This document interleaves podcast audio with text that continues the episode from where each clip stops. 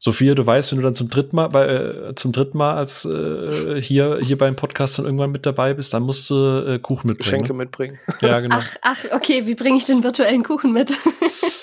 ja, Du, also es gibt das, Post. Also, Ja, Ich schicke dir einen. Brief mit einem Stück Kuchen. Kann ich gerne machen. also auch wirklich so ein Brief, weißt du, so einfach Ja. so wenn reingedrückt. ein Aufklapp steht dann drin, the cake is a lie. Oder so, ja. Habe ich übrigens, habe ich übrigens auch ein Shirt davon, mag ich tatsächlich sehr, sehr gerne und die Leute sind immer irritiert. So, hä, warum ist der Kuchen eine Lüge? Ich so, ja, ja, google Oh, einfach mal. Alles keine Gamer. Oh, Mano, ey. Kapiert's Naja. einfach nicht. Ach, Portal 2 war schön. Ja, das ist, das ist. Weißt du, ich hab's nicht mal gespielt und ich kenne die Referenz. Das ist Du hast so. Portal nie gespielt? Nee, ich habe die du wenigsten nachholen. Spiele gespielt. GLaDOS ich bin Mutter kein, des Monats Award. Ich bin, ich bin kein, ich bin kein großer Gamer, aber ich weiß immer gefühlt alles über alle Spiele, weil ich einfach seit ich seit ewigen Zeiten Game One geguckt habe und jetzt Game 2 und halt da immer alles mitverfolge. Das heißt, ich habe immer eine grobe Ahnung zu den Sachen und habe halt dann eine Zeit lang auch wahnsinnig viel Let's Plays geguckt. Ja, ist perfekt. Und Hast du ja. immer so einen groben Querschnitt der Themen auf dem Schirm. Ja, richtig. Spielst du nicht gerade It Takes Two? War's ich? Ja? Nö. Okay, dann habe ich letztens deinen Namen auf Instagram gesehen, aber das Bild gehörte Echt? nicht mehr zu deinem Account. nee, nee, nee, vermutlich nicht. Aber ich spiele gerade äh, was ähnliches, äh, wo du auch zu zweit spielst, mit meiner besten Freundin immer, äh, heißt Operation Tango. Was auch ganz witzig ist. Da spielst du quasi einen Hacker und einen Agenten und die müsst euch halt gegenseitig helfen, um irgendwie Missionen fertig zu machen. Und das hat so, das, das hat wirklich so schöne James Bond-Vibes, nur ein bisschen in der Zukunft und ein bisschen techniklastiger. Und das ist so, ja, der Hey, Arzt, der wart- gefällt mir auch ganz gut. Hey, warte mal, Agent, Zukunft, Hacken? Mm. René, schnell, Überleitung. Hoho. Ey, so Los, schnell konnte ich nicht reagieren, wie du eingekriegt bist. Ich wollte gerade sagen, da kenne ich noch Themen, die da heute voll reinpassen. Mm. Ja, da würde ich jetzt aber nicht so schwarz malen. So. Ah, Black Window, weißt du. Black, Black Window. Ah, ah, Dude. Cut, cut. Okay, ich überlasse das Ich jetzt bin- dir. Tschüss. Ich bin raus, ich bin raus, ihr macht das ohne mich. Schreibst du dir die vorher eigentlich auf oder kommen dir die wirklich einfach so im Aber ich Moment? befürchte, die fallen ihm wirklich einfach Da- ein. Ist Oh tatsächlich Gott. gerade abso absolut spontan. Also wir haben ja nicht geplant, dass du das jetzt halt sagst. Ich habe äh, eigentlich ist das hier die, die, die, die das Pre-Recording, aber wir haben jetzt eigentlich schon, das läuft. Also Ey, ich sehe, wie du heute Nachmittag am Tisch saßt. Du hast das Wort Black Widow vor dir und so Black Window, Hm. Widow, Black äh, und versuchst irgendein Anagramm oder irgendein Wortwitz zu basteln. Und Das ist dann so wie bei das kam Sherlock. bei raus. So wie bei Sherlock, weißt du, Kim steht hinten dran, so Phil, Phil, und ich bin gar nicht mehr ansprechbar. Und in meinem Kopf sind nur noch so Wortspiele, die ich hin und her schiebe. So. Ja, du warst in deinem Kopf Bad Sherlock. Pun Mind Palace. Ja. Oh. Oh, puh.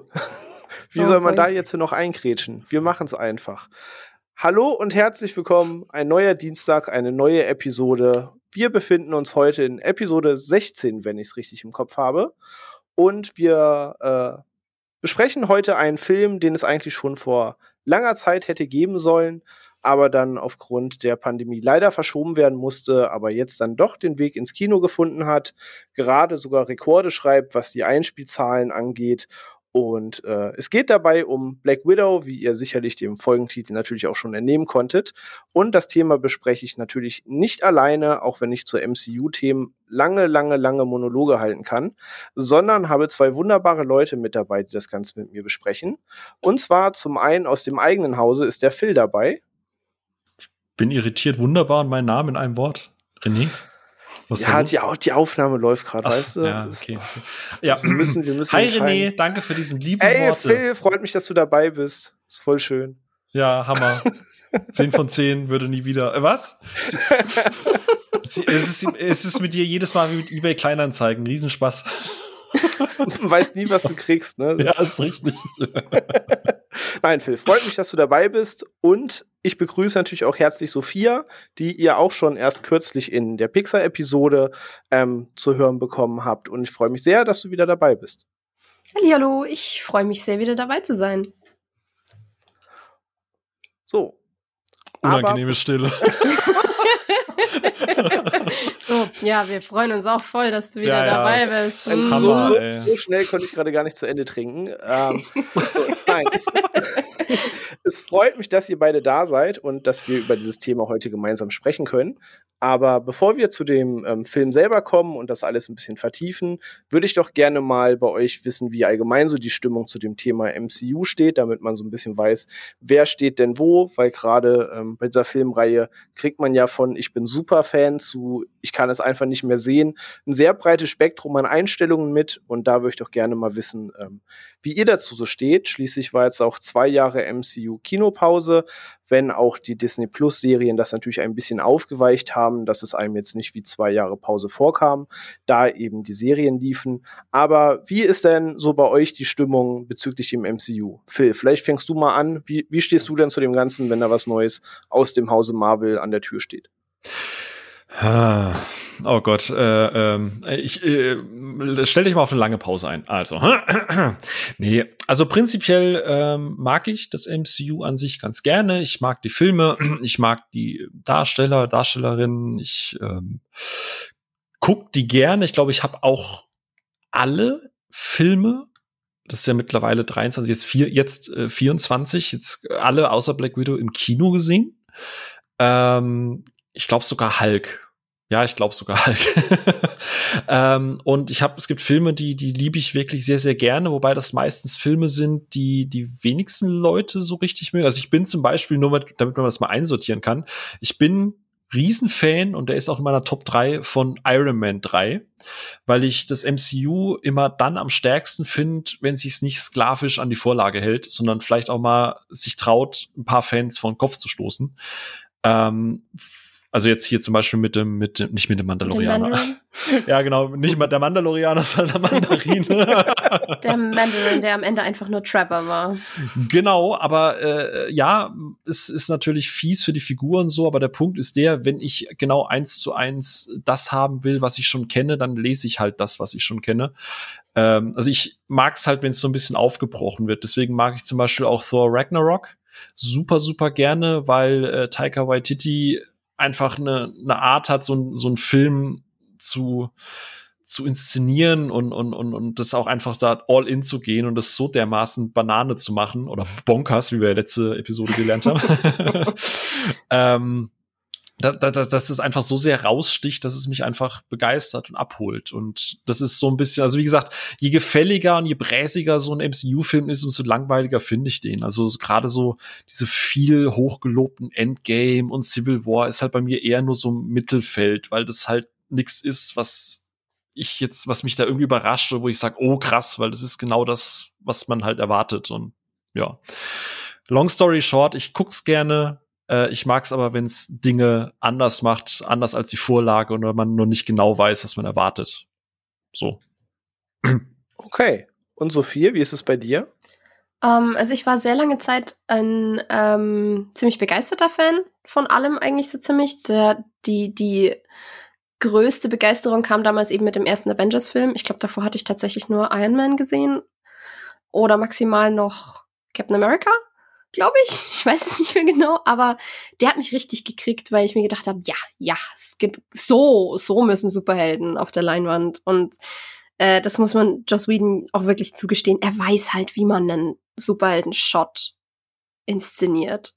Der hat halt, der hat halt wunderbare Bilder und der hat eine tolle Chemie mit den ganzen Figuren und äh, ist auch nach wie vor, glaube ich, mein liebster MCU-Film. Auch weil er ein bisschen bescheuert ist, ganz ehrlich. Superheldenfilme sollten ein bisschen bescheuert sein manchmal. Ähm, inzwischen habe ich tatsächlich eine gewisse Marvel-Müdigkeit festgestellt, weil doch die neuen Sachen, die jetzt auch angekündigt wurden, mich jetzt wirklich nicht mehr unbedingt so mega interessieren. Also ich bin da so ein bisschen mir, mir tut die Pause gerade ziemlich gut und auch die Serien habe ich jetzt nicht so unbedingt verfolgt. Also Wonder Vision fehlt mir noch. Falcon and the Winter Soldier habe ich angefangen und irgendwie nicht fertig geguckt, hat mich irgendwie nicht bei der Stange gehalten, obwohl ich die Figuren eigentlich echt gerne mag. Ähm, nur Loki holt mich bislang wirklich gut ab, aber das ist, äh, Loki ist halt Crowdpleaser und ich liebe ihn genauso wie der Rest und ja, da bin ich halt, da bin ich basic. ähm, aber ähm, bis zu einem gewissen Grad stimme ich dir auch zu, Phil. Ich mag eigentlich die etwas äh, weniger gefälligen und weniger Crowdpleaser ähm, Filme auch eigentlich sehr, sehr gern. Also für mich ist einer meiner Liebsten ist immer noch äh, Captain America and the Winter Soldier, weil der halt eigentlich im Wesentlichen ein, ein cooler Spy-Thriller ist und, ja, ja, ja, und halt nicht so auf diese Riesenschiene fährt. Ich meine, klar, am Ende wird auch alles wieder nochmal groß und aufs MCU ausgeweitet und was weiß ich, aber im Endeffekt bleibt es halt zwischen diesen paar Charakteren und das, das hat mir wahnsinnig gut gefallen, mal abgesehen davon, dass der Soundtrack fantastisch ist. Henry Jackman, großartig. Ähm, Thor Ragnarök, auch hab, hatte ich mega viel Spaß mit. Ähm, zumal man witzigerweise sagen muss, ja, Taika Waititi hat da sehr viel Eigenes mit reingebracht und super viel Goofiness und alles.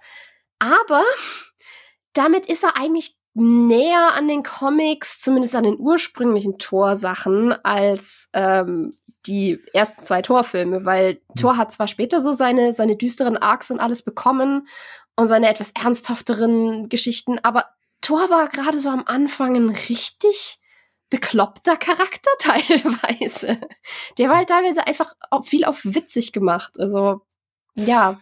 Äh, äh, stimme ich auch tatsächlich zu. Vor allem, ähm, was ich immer ganz, ganz, ganz spannend finde, wie sehr man auch oder wie unterschiedlich man auch so einen Film aufnehmen kann. Genau das, was du jetzt halt gesagt hast. Ähm, also mein Vergleich mit, mit, mit, äh, spricht so ein bisschen aus. Ich mag halt die ersten beiden Torfilme überhaupt nicht. Ich finde die ganz, ganz, ganz schlimm. Also Dark World noch mal eine deutliche Stufe schlimmer als der erste, wobei der auch produktionstechnisch schon mal ein paar andere Geschichten mit dabei waren. Ich mochte den sehr lange sehr gerne zugegebenermaßen. Uh, da haben wir eine Folge glaub, für dich. Aber ich glaube, ich glaube im Nachhinein auch im Wesentlichen einfach nur für die Loki-Szenen. Die ersten zwei Torfilme guckt man für die Loki-Szenen. Man kann das den Rest wegschneiden. Das ist genau das Fazit, das war, ich glaube, dritte Folge war das, wo Miri zu Gast war, ne? Ja, äh, Richtig, genau. Ganz genau. Und, und, und, für mich ist Tor 2 immer wie diese, diese Waffe, die auch benutzt, diese Granaten. So irgendwie, die pustern sich irgendwie so richtig krass heftig auf und fallen dann einfach in nichts zusammen. So und dann sind die mhm. ruhig und nichts passiert. Aber ich finde, der dritte Teil ist halt gerade dieses Goofiness, was du gerade auch gesagt hast. Aber, und, und was halt ganz viele Leute sagen, ja, der nimmt ja gar nicht ernst, dass das so ein krasses Ding, also dieses Ragnarök, das ist ja eigentlich das Event, so, das ist ja eigentlich so einschneidend. Ich finde, dass er das trotzdem einfängt in einer gewissen Ernsthaftigkeit. Wir hatten es ja gerade im Vorgespräch auch ja. so mit Edgar Wright und, und, und wie er Shaun of the Dead als Komödie und trotzdem auch mit Drama-Elementen versehen kann. Ähm, und ich finde, Waititi funktioniert das auch. Ich finde, Ragnarök ist in den entscheidenden Momenten ist der sehr ernst. Und deswegen mag ich den halt auch, weil mm. endlich mal was Konsequenzen hat. Was ja auch im MCU eher schwierig ist. Ja, jein. Ich, also ich, ich, ich mag den auch sehr gerne und ich, ich, ich gestehe ihm da viel zu, aber ich muss sagen, es gab halt schon ein paar Stellen, wo man dem Moment vielleicht ein bisschen Atem hätte lassen können. Gerade wo Loki ähm, sich zu Tor projiziert in die Gefängniszelle und sie zum ersten Mal ansprechen, so, yo, unser Vater ist gerade gestorben das wäre schon ein Happen mhm. zu verarbeiten und dann verschwindet Loki wieder, weil er natürlich auch wieder nicht selber da ist. Ja. Ähm, was ja auch viel thematisiert wird in dem Film, weswegen dann am Schluss tatsächlich der, Mo der Moment sitzt dann, als, mhm. als Loki dann dasteht und dann das zugeworfene, was auch immer, auffängt und steht, I'm here und du, du denkst, ja, er ist da. Er ist für dich da, Tor. Das ist nicht schön. aber, aber in dem Moment, ja, Loki geht und dann kommt halt Korg mit seinem Piss-Off-Ghost und das ist so, Oh, das hätte es nicht gebraucht. Das hätte einen Moment stehen lassen sollen. Ja, aber ich finde, ich finde, ich finde äh, auch äh, ähm, äh, Winter Soldier und so. Und deswegen, ich muss gestehen, die, also Ma Serien Marvel finde ich tatsächlich gerade sehr, sehr gut. Also Wonder Vision war cool, so war hat mir gefallen. Aber gerade Winter Soldier hat mich dann echt gekriegt, weil das, was du gerade angesprochen hast, wenn es so ein bisschen down to earth ist, also wenn es so ein mhm. bisschen greifbar ist. Ich meine, ähm, Jetzt, jetzt, jetzt trifft dich wieder ganz wild ab. Äh, Batman wie Superman zum Beispiel. ähm, warum ist der Kampf von Batman wie Superman an sich so gut? Weil er durch, durch, das, durch das Kryptonit und so Superman halt in Anführungsstrichen menschlich macht und da zwei Alpha-Männchen halt sich dann doch halt einfach die Seele aus dem Leib prügeln, weil das greifbar ist, weil das praktisches Hand-to-Hand-Combat ist. Äh, der Kampf ist auch total down to earth. Fünf von fünf Schulhofprügeleien laufen. Wenn, wie, willst, wie willst du einen Mann gegen einen Halbgott an? Also so, ne? Es ist wie wenn Thor ja, ja. gegen, gegen, gegen, keine Ahnung. Du hast das als down to earth Beispiel gebracht. So, rüber. Und der Punkt ist dann einfach der, wenn ich halt sehe, wie ein Hulk irgendwie äh, und, ein, und ein Tor aufeinander einprügeln, das ist nicht greifbar. So, das ist einfach, das sind teilweise CGI-Knetfiguren, die keine physikalische Begebenheit haben. Und deswegen mag ich halt zum Beispiel auch die Winter Soldier-Geschichte so gern, weil da ist viel mit praktischen Effekten gearbeitet. Das mhm. siehst du auch. Das sind lange Einstellungen. Du weißt, wo was passiert. Du hast ein Gefühl dafür, was da gerade die Stakes, also was da gerade, ja. was da gerade, um was es gerade geht, dass das gerade wehgetan hat und so. Und, und deswegen Stimmt. mag ich den tatsächlich auch und deswegen, äh, deswegen der Vergleich, René, ich hoffe, jetzt hat sich der Bogen geschlossen. Ja. Und deswegen mochte ich tatsächlich auch die Serie, weil die Kämpfe und die Choreografien und ich hatte das Gefühl, dass alles davon, jeder Schlag, jede, alles, was er einstecken musste, hat so, so eine gewisse Nachfühlbarkeit. Und ich mag es, wenn meine Superhelden so ein bisschen greifbarer sind. Ja. Und äh, das ist ja das, was ich mir dann auch zum Beispiel von Black Widow jetzt versprochen hatte. Und was ich, was ich, was ich halt auch wahnsinnig gern mag, weswegen bei mir zum Beispiel, ich mag den ersten Ant-Man extrem gerne. Ja. ja. Ähm, und ich mag auch Doctor Strange sehr, sehr gerne, weil ich mag Marvel vor allem auch dann, wenn sie wirklich viel aus der Prämisse machen, die ihnen die Fähigkeiten von ihrem Helden mitgibt. Weil ich habe das Gefühl, eben gerade in den Ensemblestücken, in den späteren, wie jetzt eben einem Infinity War oder einem Endgame, hast du wenig Highlights, die durch die spezifischen Fähigkeiten entstehen. Es ist alles im Endeffekt Klopperei aufeinander.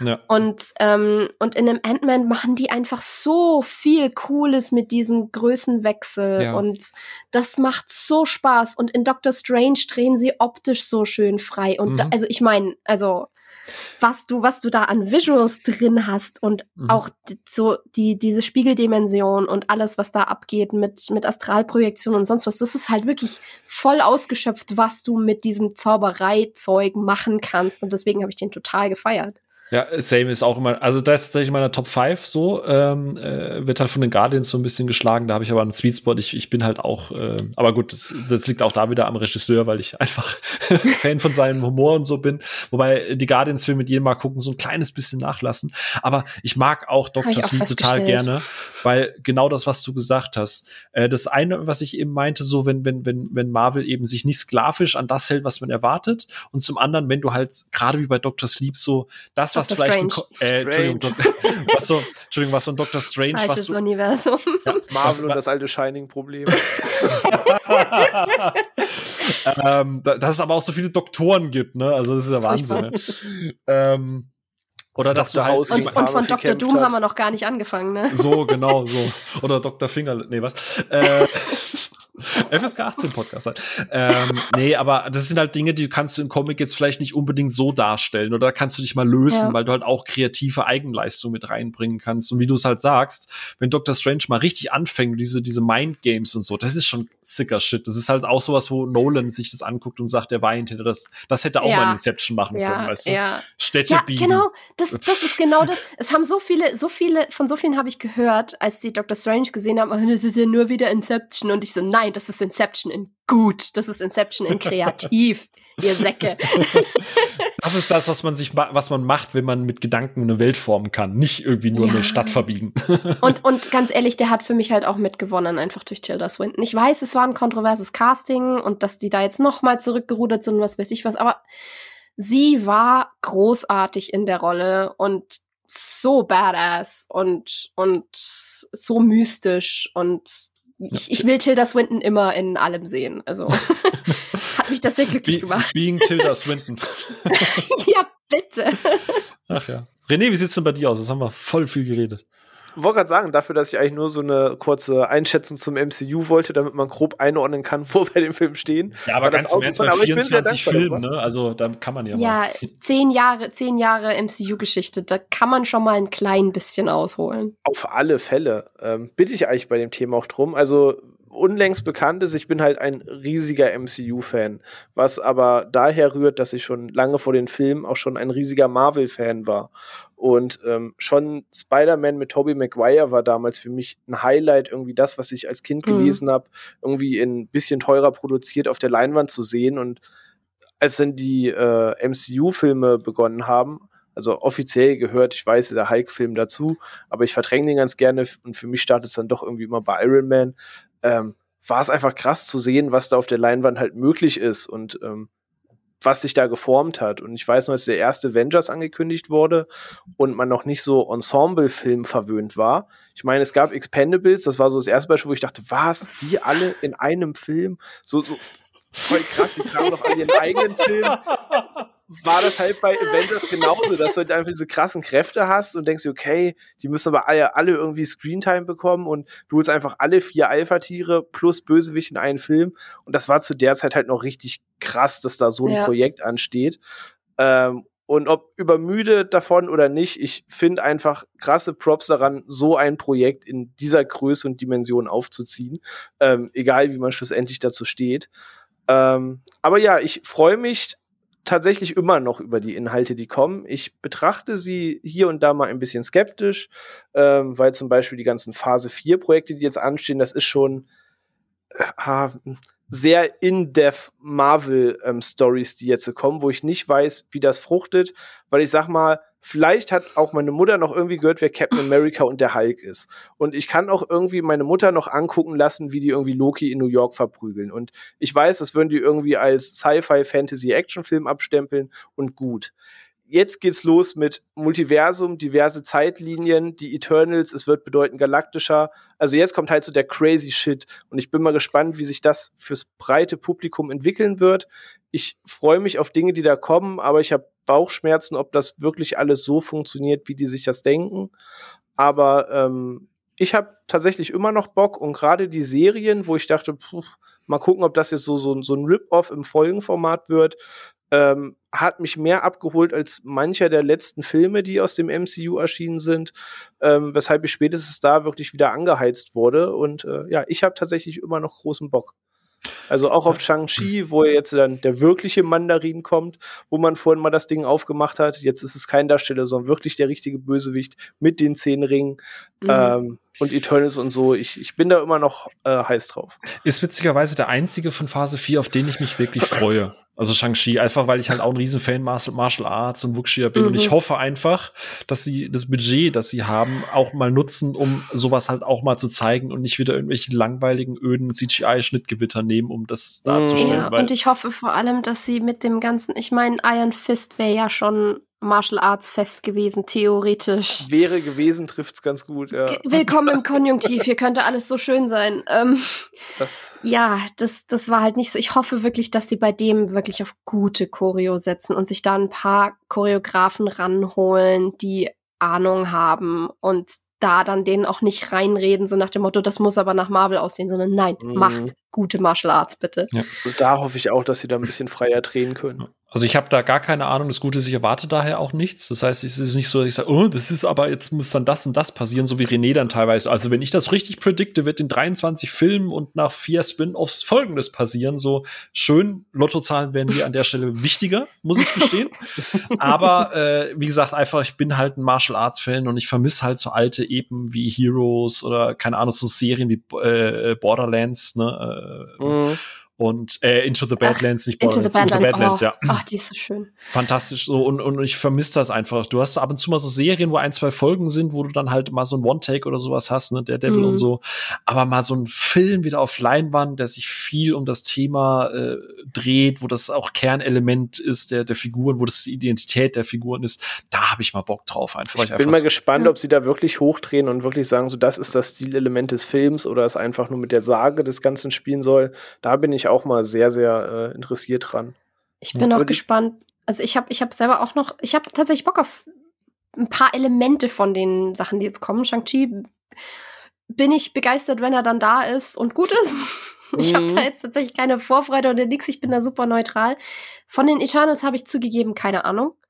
Aber ich freue mich mega. Ich bin total hyped, dass sie da jetzt Black Knight einführen. Und damit A, den britischen und B den magischen Teil der Marvel-Welt, weil das ist so das, worauf ich mega Bock habe. Ich möchte mehr von den britischen Marvel-Helden sehen, weil die haben eine ganze Riege da drüben. Es gibt sogar einen fucking Captain Britain, ähm, der ein bisschen alberner aussieht als Captain America, aber der auch cool ist. Und es gibt Union Jack, der auch wieder eine Flagge trägt, aber der auch cool ist. ähm, und ja, ich mag die ganzen magischen Teile vom, vom MCU, die auch halt auch so ein bisschen mehr in diese mystische oder auch teilweise biblische, in Anführungszeichen, Kerbe schlagen mit Engel und Dämonenkrams. Ich, wenn ich jetzt so zurückdenke, war, glaube ich, tatsächlich der erste Marvel-Film nach den Spider-Man-Filmen, den ich gesehen habe, Ghost Rider. Und das war dann so ein bisschen mein Einstieg in das ganze Ding. Ey, ey, ey, René, Vorsicht, hab, Vorsicht, ganz dünnes Guilty Pleasure Eis. Ich habe immer noch einen, noch, noch einen Softspot für den. Ich habe den immer noch gern. Ich endlich, mag mal den. endlich mal jemand mit Geschmack hier im Podcast. Siehst du jetzt, mit was ich mich hier immer rumschlagen muss mit René?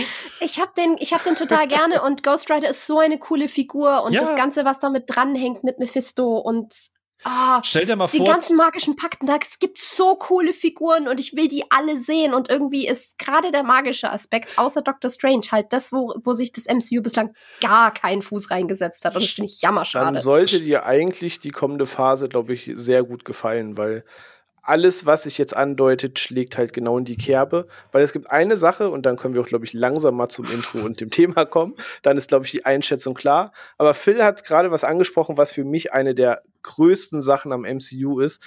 Ich liebe dieses Foreshadowing.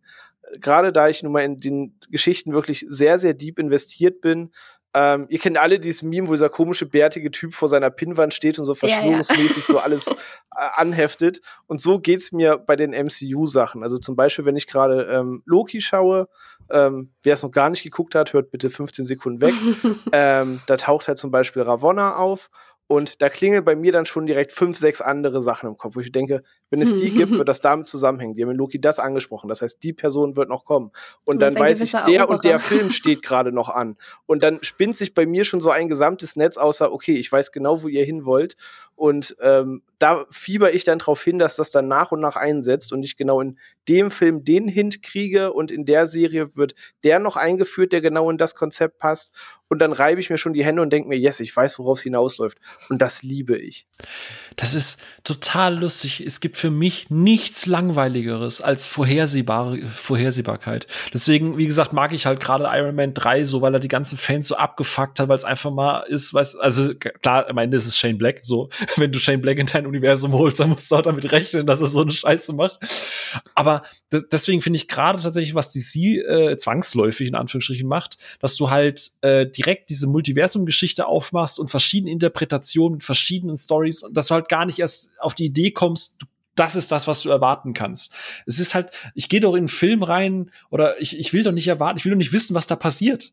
So, naja, das ist naja, so du, langweilig. Ja, jein. Also es geht ja um das große Ganze. Also das Justice League macht jetzt auch nichts, wo du denkst, oh, das habe ich nicht kommen sehen. So einer der größten Widersacher ist Darkseid und Überraschung am Ende steht der Darkseid. So ist jetzt nicht, dass das irgendwie nicht predictable ist.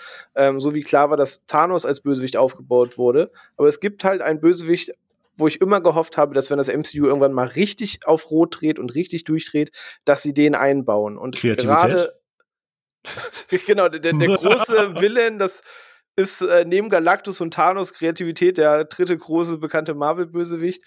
Ähm, nee, ist äh, Kang der Eroberer. Es ist ja inzwischen sogar schon bestätigt, dass er in einem der Filme zumindest mal revealed werden soll. Oh, das wird ähm, interessant. Alles deutet gerade auf ihn hin und äh, das ist eine Sache, die mich halt sehr, sehr, sehr freut. Mhm. Das Einzige, was ich mir tatsächlich, wenn man, äh, äh damit will ich jetzt gleich mal das Intro reinhauen. ähm, wir kürzen das hin einfach wieder weg, wir reden dann Ja, ja, genau. Wir reden eigentlich nur fünf Minuten.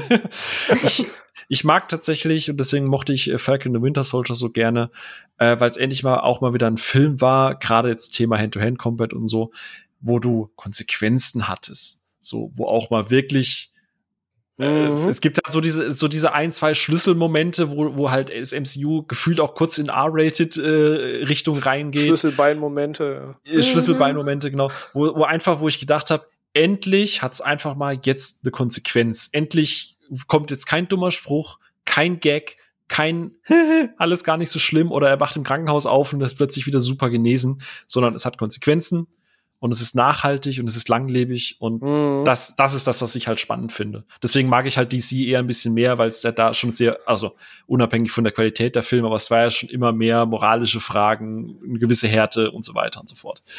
So, genau. Gut. Pflichtig hierbei. Ähm, Oha. Ja, nee, ey, man muss sagen, äh, bei den Serien merkst du halt wirklich, anders als bei einem Film, wo es heißt, ey, der muss jetzt irgendwie seine 300 Millionen einspielen und ihr dreht den Film so, dass der seine 300 Millionen einspielt, merkst du oder es kommt mir gefühlt so vor, dass man bei den Serien ein bisschen freiere Hand hat, zu sagen, Ja, ja, ich ja, möchte, dass es tonal in diese Richtung geht, dafür soll die Serie tonal in die Richtung gehen. Und egal wie man zu den drei Serien steht, Wonder Vision, Falcon and Winter Soldier und Loki kannst du halt tonal alle drei nicht wirklich miteinander vergleichen. Die gehen da Ja. irgendwie ihren eigenen Ja, Weg. das und stimmt. das mag ich gerade sehr an diesem Serienkonzept. Das meinte ich gerade überspitzt mit Thema Kreativität. So, ne? Also ich habe, Ja. wie du es gerade sagst, sie könnten auch sehr gut ohne das MCU stehen. So einfach, weil gut, äh, Wanda ist am Ende wieder großes CGI, Skybeam, Sky Cage. Ja. So, aber, aber ich weiß genau, was du meinst. Also äh, tatsächlich haben uns, also äh, Kim ist ja auch sehr, sehr, sehr gelangweilt, was die Serie, äh, was sie, was das MCU angeht.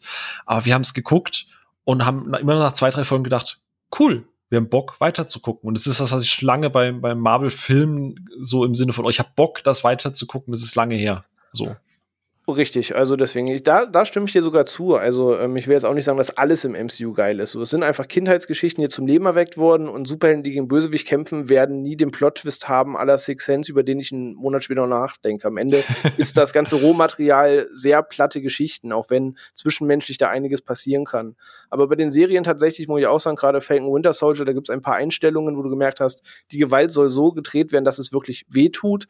Und würde ich denken so, uh, fuck, Alter, hat er Ja. wirklich gemacht. Und ganz Uh. wichtig, du musst Ähm. es nicht zwingend in Voll Fullscreen zeigen. Du kannst es auch Offscreen zeigen, wenn es die Wirkung nicht verfehlt. So, ne? Also du Ja. musst nicht jetzt hier äh, gefühlt wie Zack Snyder alle Wunden zeigen, sondern du kannst es auch, wie das in der Serie gemacht ist, du kannst das Offscreen zeigen, du kannst die Reaktion darauf zeigen und es hat trotzdem eine Wirkung. Und Ganz das ist ehrlich, schön. eine gut gemachte Andeutung oder eine gute, gut gemachte, ähm, gut gemachter Schnitt kann, finde ich, manchmal sogar mehr Impact haben, als wenn man einfach nur irgendwie das Blutspritzen sieht. Kopfkino ist schlimmer als jede Leinwand. Richtig.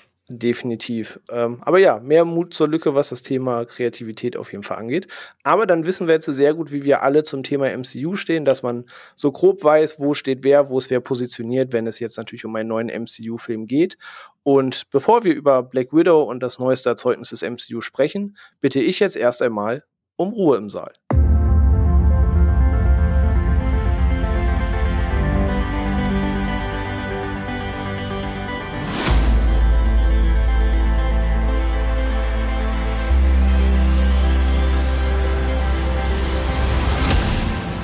Da sind wir auch wieder zurück und ich habe auch meine beiden Gäs- Gäste zum Glück immer noch nicht verkrault. Sie sind immer noch mit an meiner Seite, so dass wir erfolgreich jetzt äh, den äh, neuen Film aus dem MCU besprechen können.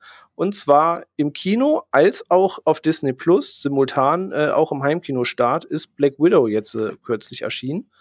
Ähm, feiert gerade sehr, sehr gute Einspielzahlen in den USA und ist jetzt nach zwei Jahren Kinopause tatsächlich, was das MCU angeht. Der erste Film nach Avengers Endgame. Nee, gar nicht, das wäre gelogen. Spider-Man Far From Home war danach. Ähm, der erste Film seither, der aus dem MCU im Kino läuft. Und auch wenn wir die Serien, die wir eben schon ein bisschen besprochen hatten, als Filmmaterial hatten, sind die Kinofilme ja quasi um das, das, das große Erzeugnis, haben aber den besonderen Fall, dass der Film ja eigentlich schon vor über einem Jahr hätte ins Kino kommen sollen. Aber ähm, ja, aufgrund der Pandemie und der Krise, die wir nun aktuell leider immer noch durchleben, mussten wir uns etwas gedulden. Doch jetzt war es soweit. Doch auch ohne das eine Jahr Verzögerung, das dieser Film mitbrachte, steht eine ganz große Frage wie der Elefant im Raum. Und zwar kommt dieser Film per se zu spät.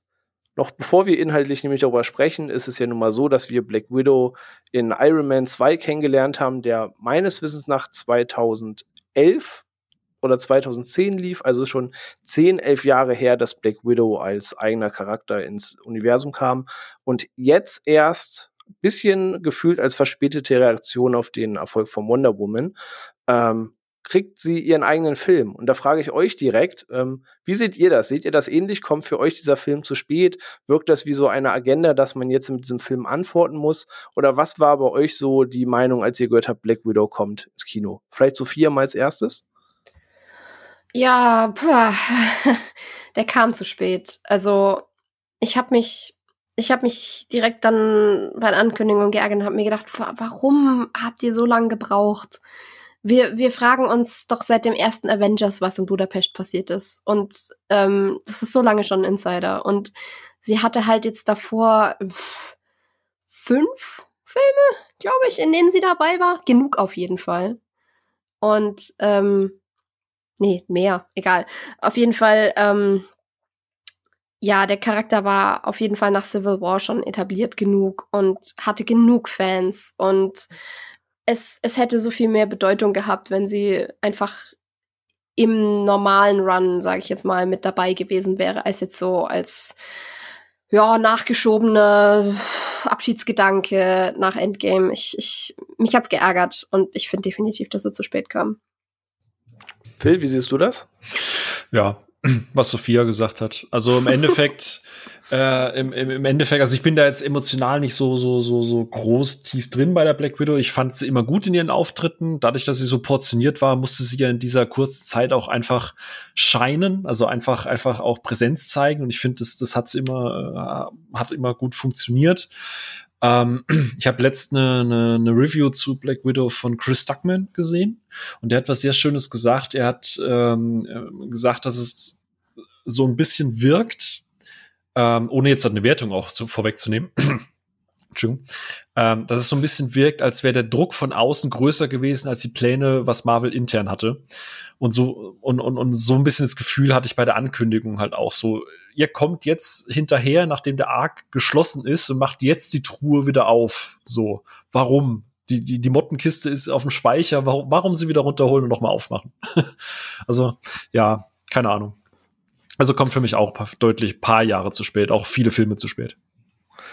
Ja, ähm, so viel kann ich glaube ich auch vorwegnehmen, dass was zumindest so die Ersteinschätzung angeht, ich das auch alles ein bisschen merkwürdig fand, ähm, weil ihr sagt es, dass nicht direkt nach Iron Man 2 und so der Film kam, sondern sie einfach Teil des Ensembles ist. Das habe ich schon so hingenommen. Aber Sophie hat gerade den äh, das wunderbare Beispiel und fast besten Film dazu genannt, ähm, dass sie nach Civil War halt wirklich auf einer festen Seite stand, sehr tief etabliert war, ähm, für viele Charaktere eine wichtige Schlüsselrolle gespielt hat und das wäre der Moment gewesen, eigentlich einen Black Widow-Film rauszubringen, zu sagen, die Avengers sind gerade eh gespalten. Ähm, man hat eigentlich gerade Luft, bevor der groß Big Bad Titan Thanos ähm, wirklich erscheint, ähm, so Zwischenstories jetzt einzubauen, die jetzt nicht alle auf galaktischer Bedrohung basieren, sondern irgendwie ein bisschen, ja, Down-to-Earth-Geschichten erzählen, so wie es die Captain America-Filme immer sehr gut gemacht haben. Ähm, und das wäre eigentlich auch für mich so der Moment gewesen, zu sagen, da ein Black Widow-Film und nicht zwei Jahre, nachdem wir alle sie haben auf der Leinwand sterben sehen, was wirklich eine Szene ist, die mich damals erwischt hat, fairerweise, auch wenn es gegen den Wind gerochen hat, was da gleich passieren wird in Endgame. Ähm, aber es war trotzdem für mich packend gemacht, so, weil es tut einem um beide leid, die es hätte treffen können. Und danach nochmal zu sagen, übrigens, hier seht ihr sie jetzt nochmal, das fand ich auch eine bisschen weirde Designentscheidung. Ja, vor allem ist halt die Frage, ähm, was willst du denn erzählen, wenn man jetzt halt mal so die direkten Konkurrentinnen anschaut mit Captain Marvel und äh, Wonder Woman aus dem anderen Universum. Ne? Ähm, du hast ja zum Beispiel äh, Captain Marvel, die ähm, quasi ihren Film bekommt, mal jetzt ganz unabhängig von der Qualität. Ich glaube, das ist noch mal ein Fass, äh, da spreche ich euch beide in den Raum und wer am Ende lebendig rauskommt, gewinnt. das würde ähm, den Rahmen sprengen. ja, absolut. Ähm, aber die aber, Herausforderung würde ich annehmen. ja, ich, du hättest auch meine Unterstützung, weil ich, äh, das ist halt auch kein Film, den man gut finden sollte. Nee, sowas. Äh, nee, aber prinzipiell hatte halt Captain Marvel den Sinn, diesen Charakter zu etablieren, bevor er dann halt äh, am Ende auftaucht, auch wenn sich für mich halt Captain Marvel, der Film halt immer wie so dieser Lückenbüsser angefühlt hat, so im Sinne von, wir müssen das jetzt, wir müssen das jetzt zeigen, weil diese Figur taucht dann auf, damit ihr versteht, wer das ist. Und Wonder Woman. Genauso wurde er ja auch positioniert, ne? Also genau zwischen Infinity War und Teil 2 Endgame genau. wurde der halt durchgesetzt. So, das ist noch so ein Keypoint, den ihr irgendwie gesehen haben müsst. Das, das ist so wie bei der Konfirmation. Du musst trotzdem in die Kirche, bevor du das Geld bekommst. Du musst das halt ja, einfach genau. machen. genau.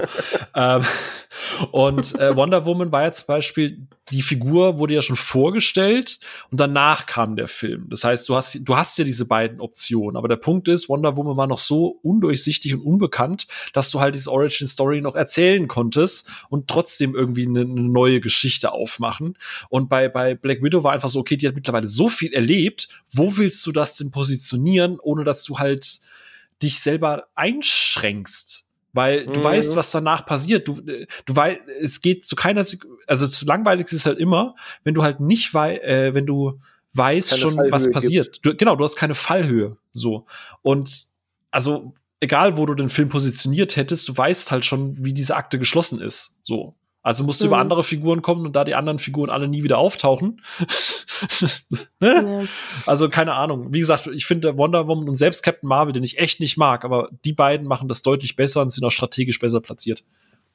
Ja. Ja. Ich frage mich halt auch wirklich, weil es wieder eure Einschätzung ist, ob ohne diesen großen Erfolg, den jetzt ähm, Wonder Woman hatte und danach war ja Captain Marvel der, der dann hinterhergeschoben wurde aus dem Hause MCU, ob das jetzt wirklich schon vorher geplant war, dass es diesen Film noch geben wird oder ob das nur so eine Konterreaktion drauf war, jetzt ist der Zeitgeist, dass wir irgendwie diesen Film bringen müssen, um quasi, ich sag mal, ein, eine, ein gewisses Lager zu beruhigen, dass es diesen Film auf jeden Fall noch gegeben hat. Gerade weil sie jetzt als Figur ja doch aus dem MCU dann wieder rausgenommen wurde ähm, durch ihr Ende Endgame. Meint ihr, das war Kalkül oder war das vielleicht vorher schon als Projekt geplant und irgendwie hat man nur das Timing versemmelt?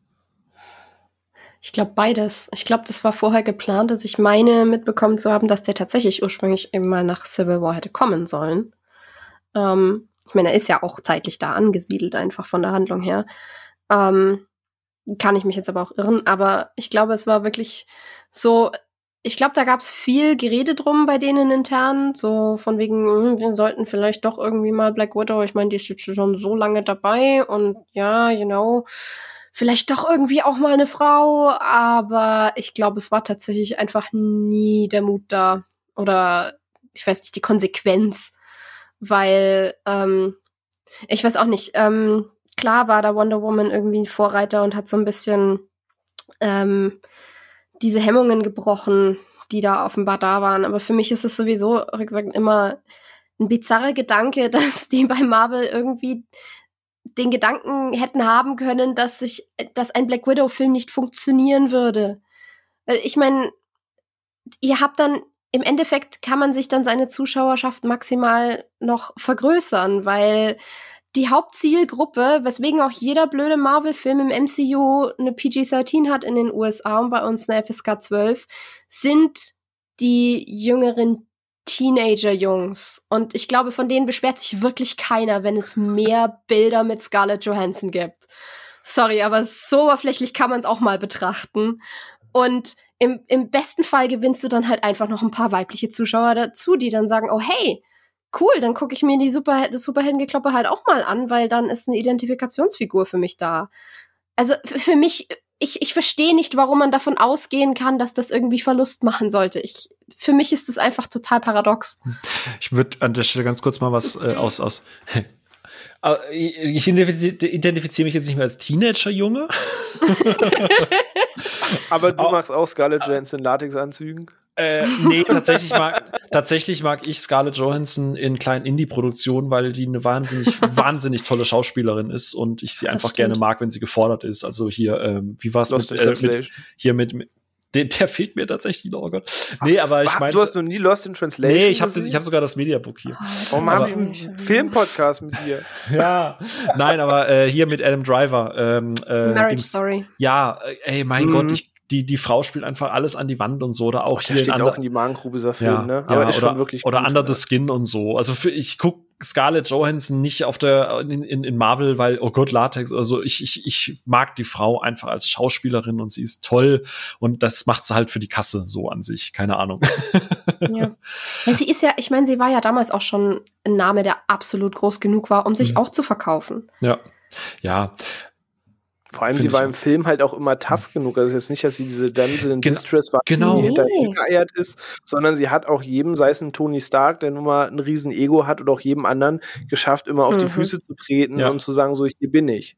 Ja, ja, das ist äh, genau, ganz genau. Und deswegen, ich, ich finde, deswegen meinte ich das gerade eben, ich bin jetzt zwar ein Mann und nicht die, die identifikationsdemografische Zielgruppe, aber zum Beispiel, ich gucke mir den ersten Wonder Woman, wenn, wenn, wenn, wenn Gal Gadot da aus diesem, aus diesem Schützengraben aussteigt und ins No Man's Land ah, rausläuft, ja. ey, dann, dann, dann feiere ich das. Dann hätte ich Gänsehaut. eine Tochter, wenn ich, hätte ich eine Tochter, würde ich ihr das tausendmal, tausendmal im Kopf prügeln und sagen, guck mal, wie geil das ist, so einfach. Mhm. also in dem Punkt ist es mir egal, ja. ob das jetzt halt eine Heldin oder ein Held ist. Es ist einfach ja. ein wahnsinnig toller Moment, der einfach so, so viel steht und da ist mir das Geschlecht in dem Punkt auch erstmal egal. Also wie gesagt, da ist mir Mhm. wurscht, ob ich jetzt ein Mann bin und ich gucke sie da auch nicht an, weil sie eine knappe Rüstung oder sowas hat, sondern weil es ein wahnsinnig starker Heldinnenmoment ist. So und das ist halt was, was ich bei Captain Marvel gar nicht hatte, weil ich Nee. Captain Marvel halt unendlich unendlich ätzend finde, äh, weil Captain Marvel an sich halt auch eine sehr fremdgesteuerte Heldin ist, aber wie gesagt, das, das sprengt das auch ein bisschen. Ich sehe auch schon Ich Ich René wieder alle, mit der, ich, ich habe schon Ja. die Faust geballt, ich schluck alles runter. ich mag diesen Film, aber damit es nicht ausufert,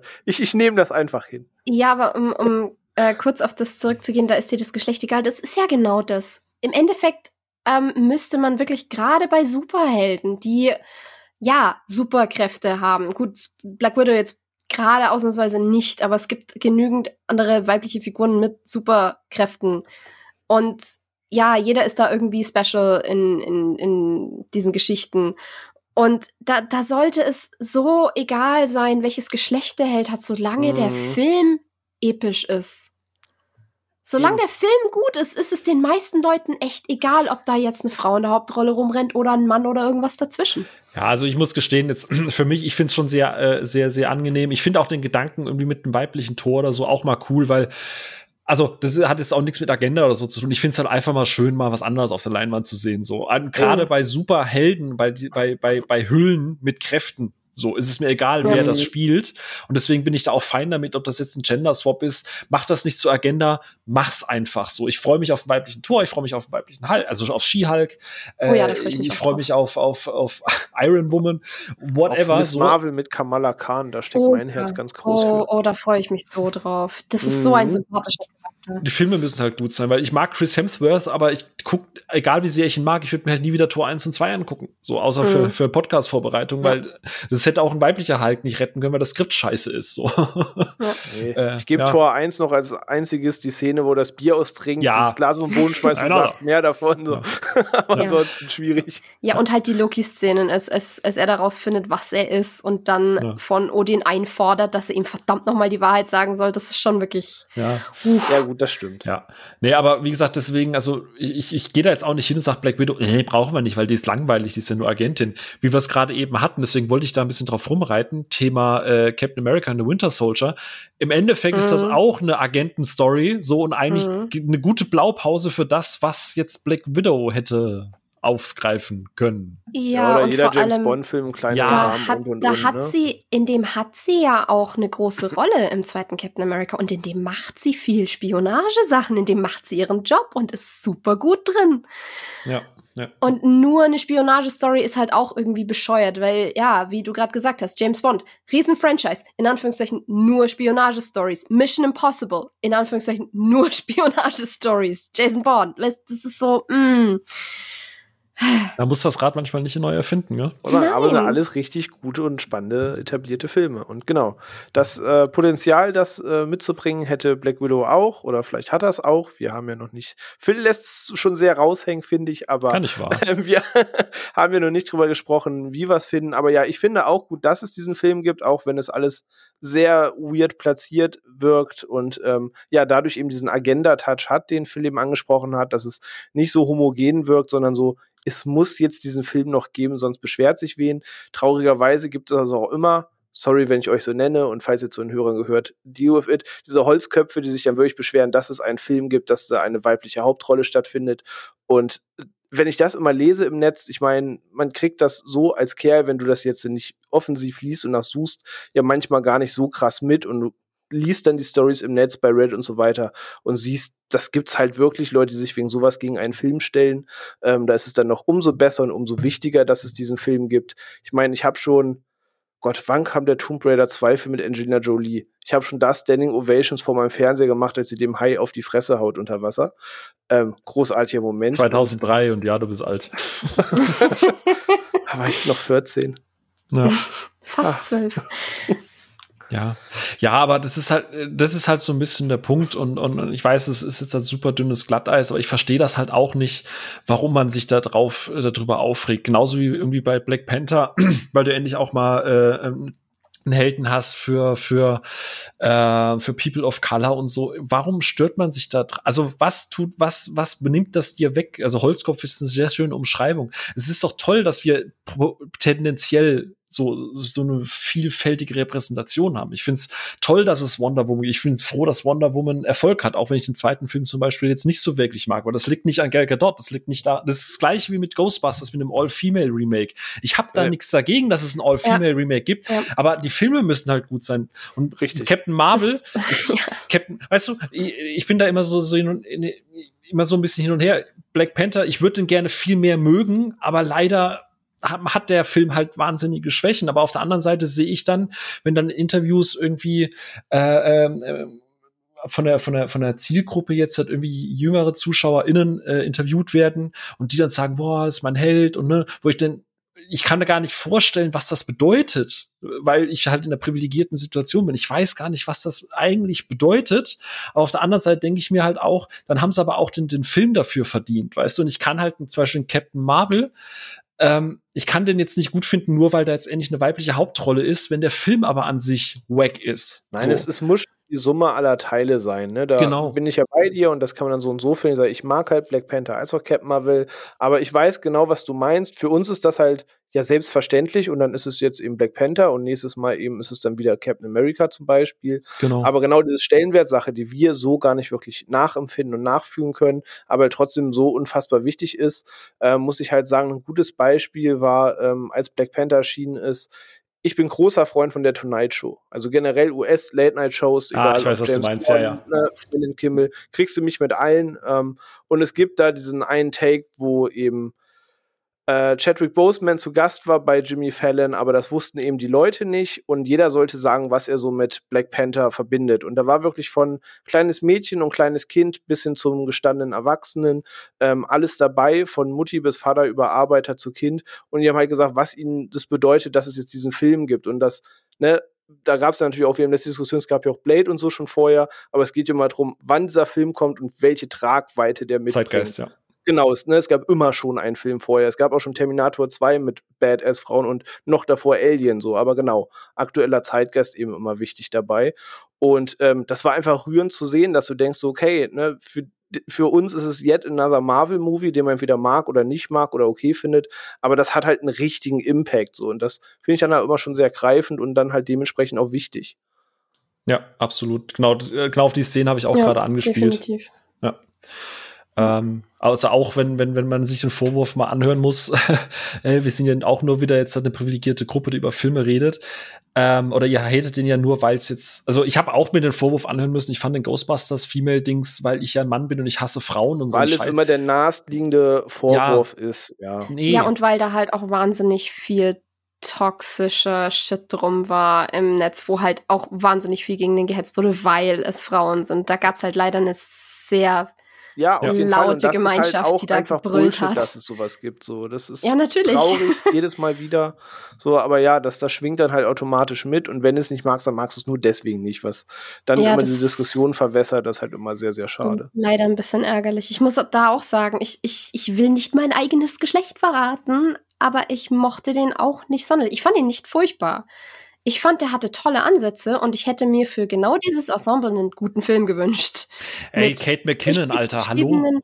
Die war so cool. Ich, ja. ich mag auch Melissa McCarthy, wenn man ihr tatsächlich Substanz zum Spielen ja. gibt. Ja, Weil das ist eine großartige Schauspielerin, nur irgendwie spielt sie halt immer den, den Sie wählt das aber auch immer so aus. Das nervt mich halt selber so ein bisschen. Ja, ne? gut, das liegt auch dran, dass halt viele von den Filmen ihr, ihr Mann macht. Ähm, ja, ja. Aber ja, es ist halt, ich hätte mir für genau den Cast, hätte ich auch mit Chris Hemsworth als dusseligen äh, Sekretär, weil das, das waren die wenigen Gags, über die ich wirklich gelacht habe. Ja, danke. Aber den Rest der Zeit waren es halt Impro-Jokes und die funktionieren einfach nicht. Schreib Witze, schreib gute Jokes für dein Drehbuch, dann wird das auch was. Und dann hast du nicht so komisches Gestammel, was dann irgendwie lustig sein soll, was einfach nur cringy ist und wo du dir so denkst, was am Ende immer mit Vaginalfurzwitz endet. Entschuldigung, ah, nach dem zehnten ist es halt ja. nicht lustig. Ja, es ist halt, es ist halt einfach ärgerlich. Es hätte, es hätte cool sein können. Es hätte richtig cool sein können. Zum Beispiel ganz am Schluss die, die Schlacht am Times Square. Fand ich geil. Und der Soundtrack in dem Moment, dieser Remix von dem klassischen Ghostbusters-Theme, ich hm. hab den in meiner Lieblings-Soundtrack-Playlist. Das ist awesome. ja, die visuellen Effekte äh. fand ich halt generell cool. Also ich finde. Ja. Ja, so, aber. Der hat tolle Ansätze, aber der fällt halt trotzdem auf die Schnauze und es liegt halt nicht dran, dass es Frauen sind. Vor allem Paul Feig, es ist, liegt nicht mal daran, dass ich jetzt auch Paul Feig hate oder so, weil der hat ja danach äh, Dings gedreht, äh, wie heißt der? Nur ein kleiner Gefallen, A Simple Favor. Und da hat er mich wieder komplett überzeugt, auch wenn das Ende ein bisschen wack war. Aber niemanden von den Personen, die da involviert sind, hasse ich per se oder finde das scheiße, weil denen, die dabei ist. Es hat einfach vorne und hinten nicht funktioniert. Und du hast halt nicht immer einen Bill Murray, der halt mal adlippen kann. So wie in Ghostbusters 1. Es gibt halt nun mal Ausnahmetalente. So. Das hat aber nichts ja. mit dem Geschlecht zu tun. Eben. Ach ja, Entschuldigung, kurzer Exkurs, aber ich glaube, das ist auch relativ wichtig, um hier so ein bisschen die Position mal auch ein bisschen zu erklären, dass, Ey, dass ich da jetzt nicht hingehe dass ich da jetzt hingehe und sage, ich finde Black Widow doof, weil ich brauche keinen Frauenfilm. Ey du, ich, ich finde das vollkommen super, weil äh, machen wir uns nichts vor, ist jetzt nicht, dass wir jetzt äh, einen riesen Epos besprechen. Black Widow hat ein kleines Korsett, in dem dieser Film stattfindet und darüber sprechen wir auch gleich in aller Ausführlichkeit. Aber eben zu diesem Film gehört halt irgendwie diese ganze Diskussion dazu, weil auch zu Black Widow habe ich schon wieder in Reddit Sachen gelesen, die du halt einfach nicht lesen willst und denkst, ey, komm, nimm, nimm dem Kind das Internet weg.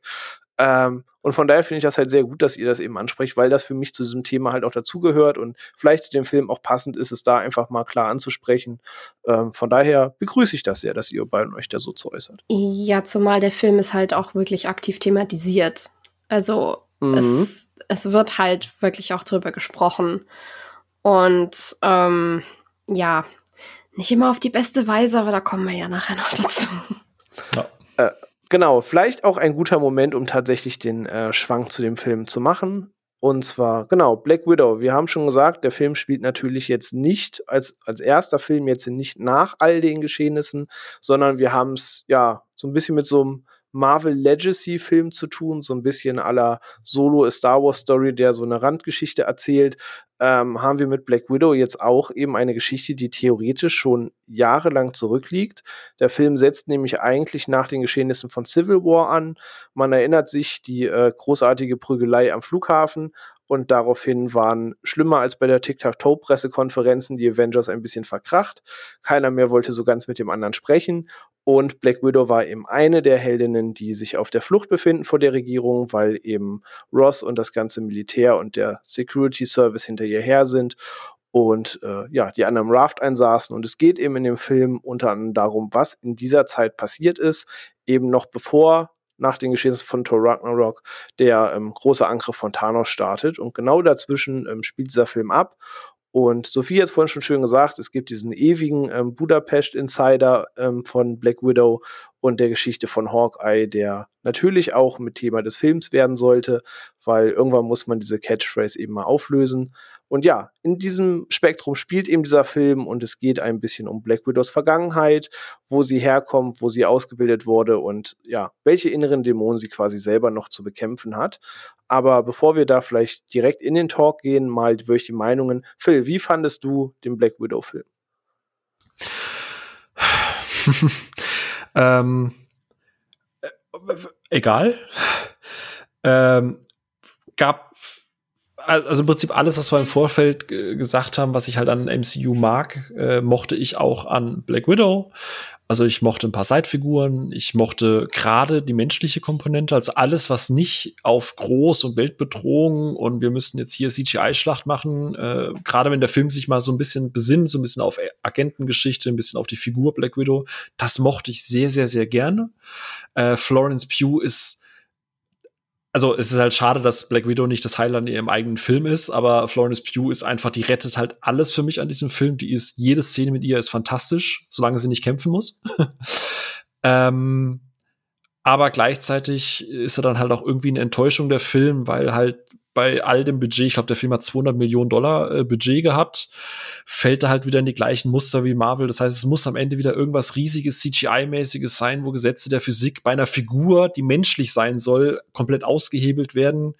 Dann hast du PlayStation 2 Grafiksequenzen ähm, und, und, und halt ganz wirklich schlechte Born-like Action-Sequenzen und wo ich mir gedacht habe, das sind die Sachen, auf die ich mich eigentlich gefreut habe. Ähm, und das habe ich nicht bekommen. Also im Endeffekt, ich glaube, ich habe zweieinhalb oder so gegeben, ähm, weil es es ist keine Katastrophe, der ist halt irgendwo im Mittelfeld, aber ich habe mir an den entscheidenden Stellen deutlich mehr erwartet, als ich dann am Ende bekommen habe. Gerade bei dem Budget und bei dem Cast auch. Okay, also schon ein bisschen ernüchtert eigentlich unterm Strich. Ja, also es ist halt schade, wenn du, wo wir es gerade eben so ganz viel von Agentenfilmen hatten, so, ich habe mir halt sowas ein bisschen erwartet, so ein bisschen Red Sparrow, mhm. ähm, trifft halt auf James Bond, äh, das Ganze halt mit einem MCU-Korsett, aber ähm, ja, also ich, wie gesagt, es gibt so zwei, drei große Kampfszenen, die auch teilweise im Trailer schon, schon angeteased wurden. Und ich war da halt einfach ein bisschen enttäuscht, dass beim Film, der so zu spät kommt, du keine Zeit hattest, da scheinbar ordentliches Stuntwork zu machen. Ähm, und, und dann halt alles in so einer Art Schnittgewitter zusammeneiert und, und dann halt auch gerade beim großen Finale halt einfach der Film so komplett diese, diese also Black Widow ist genauso wie Hawkeye, es ist halt nur ein Mensch am Ende mit sehr guten, mit Special Skills, so ein bisschen wie Liam Neeson. Aber der wütendste Ex sonst irgendwas. Genau. der wütendste Ex-Schauspieler. Irgendwann gibt es einen Film. Dann nimmt ihm jemand seinen Oscar weg und, und er muss ihn dann oh, zurückholen ja. und verprügelt Ich hoffe auch immer noch bei ihm auf den großen Disney Star Wars Pitch. Qui-Gon als Machtgeist, der Rache übt. Oh, wenn, ja. wenn, es irgendwann seit Jahren bete ich, ja. dass sie ihm diese Rolle aber, geben. Ja, aber ich glaube, wir gehen ja dann eh gleich noch mal so ein bisschen auch vielleicht in einzelne Elemente die Tiefe. Aber wie gesagt, ich, ich habe halt ein paar Dinge ja, erwartet. ähm, aber äh, ich, ja, wie gesagt. Ich Dinge zu sagen, wir müssen die besprechen. ja, ich gebe auch an Sophia, ich rede schon wieder viel zu viel. Ich wollte gerade sagen, dann sag doch mal Sophia, wie du den Film so insgesamt erstmal fandest. Äh, erstmal gucken, ob ich tiefer seufzen kann als Phil ja, ähm, was Phil sagt. Und ja, ich fand den unfassbar mittelmäßig. Und das ist für mich inzwischen bei Marvel einfach zu wenig. Bei den Möglichkeiten, die die haben, den Schauspielern, dem Budget, wie er eben schon gesagt hat, das ist zu wenig.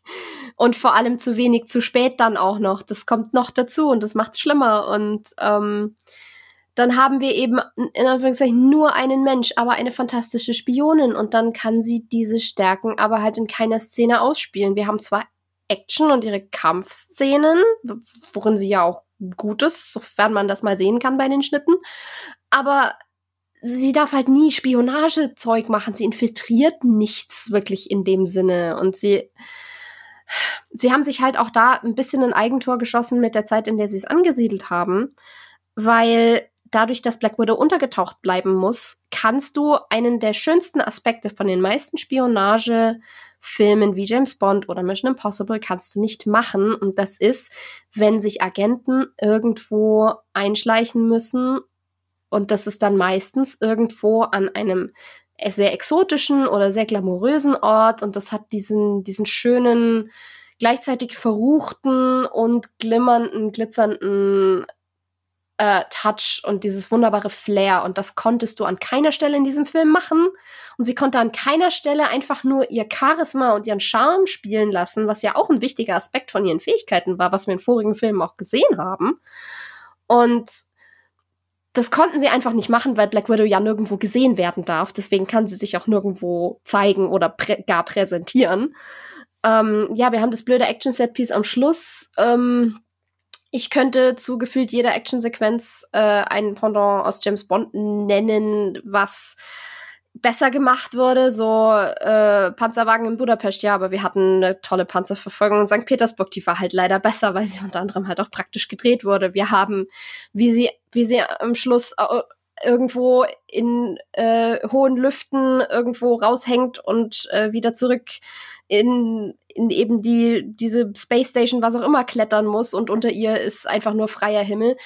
Ja, und, und muss da kämpfen oder was auch immer. Das hatten wir in Living Daylights auch besser. Das, ähm, ja, Space Station, die am Schluss explodiert. Moonraker und GoldenEye auch wieder in luftiger Höhe. Das ist so. Ich kann es wirklich zu jeder Actionsequenz kann ich ein Pendant nennen. Zu jeder. Ja, gerade dieser Hand-to-Hand-Combat mit, mit, mit ihrer, in Anführungsstrichen, Schwester hast du halt äh, in jedem Daniel Craig Bond besser. ja, so. ja, ja, zum Beispiel der, der, der, ähm, der Kampf ganz am Anfang von Casino Royale in der quasi ähm, Pre-Credits-Sequenz ja, im, mhm. im Bad. Das ist, das war auch besser.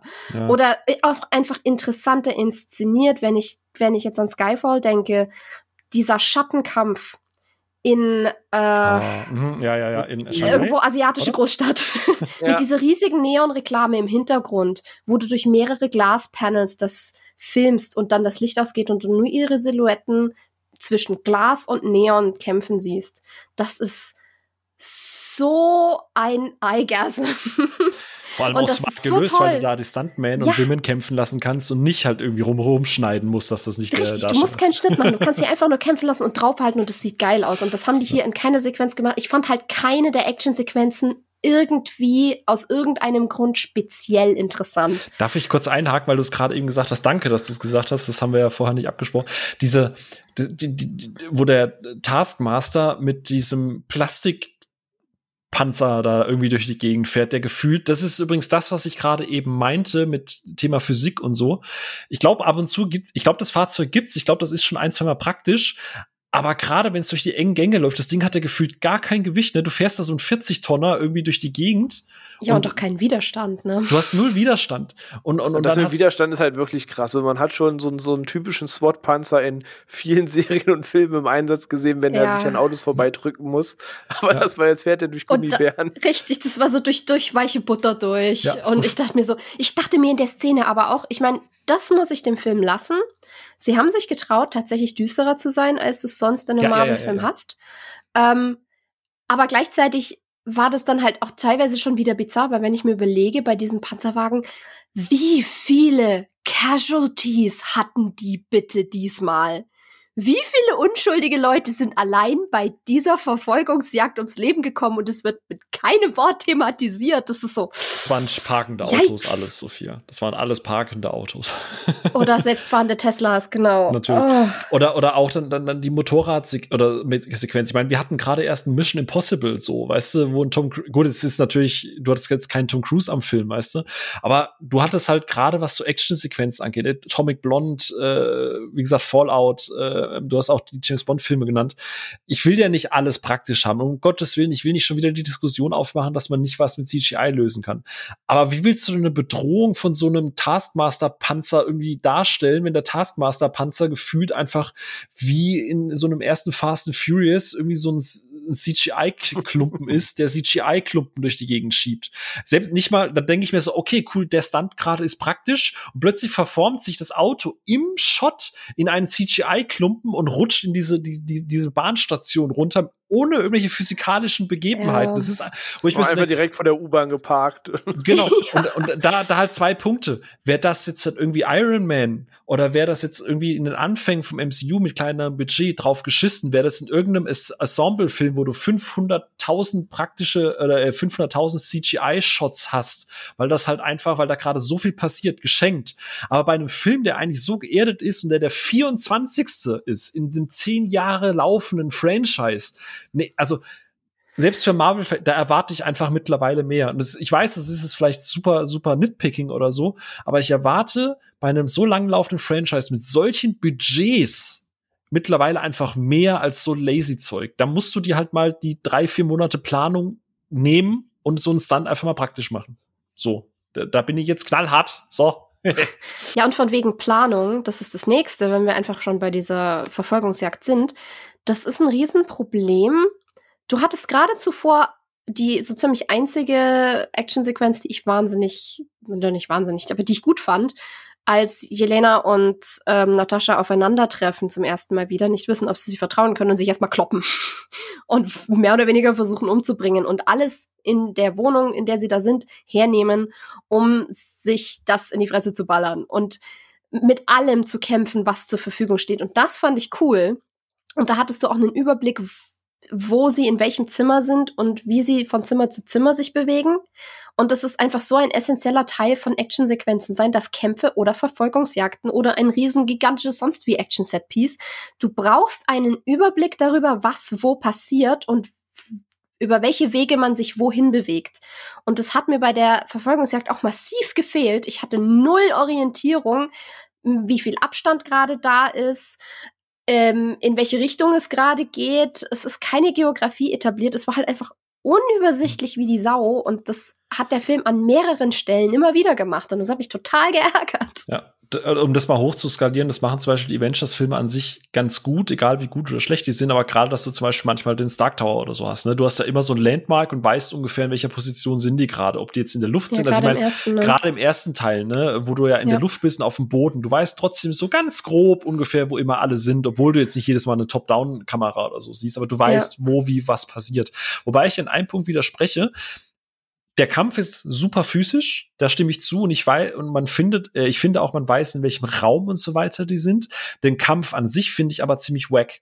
Weil gerade wenn es etwas kompliziertere Würfe und so weiter gab, hast du immer genau gesehen, ab wann die Stuntfrauen übernommen haben, ab wann quasi wieder Florence Pugh und äh, Scarlett Johansson da drin sind. Wobei Scarlett Johansson, die macht ja relativ viel selber auch, aber Ja. Florence Pugh hast du, also die, die, die ist jetzt halt nicht krass stuntmäßig drauf, so behaupte ich. Das stimmt aber eigentlich nicht unbedingt. Ich meine, die hat ja für Fighting with My Family hat sie sich Ja. auch einiges angeeignet. Also die kann eigentlich was. Mhm. Ich weiß nicht, ob sie es einfach nicht durfte, Ja, weil das muss man da tatsächlich dazu sagen.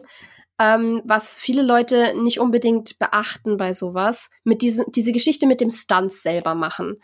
Ähm, da gibt's wollen immer die Unterscheidung zwischen, du, richtig, viele, viele Schauspieler dürfen nicht, weil es versicherungstechnisch einfach nicht geht.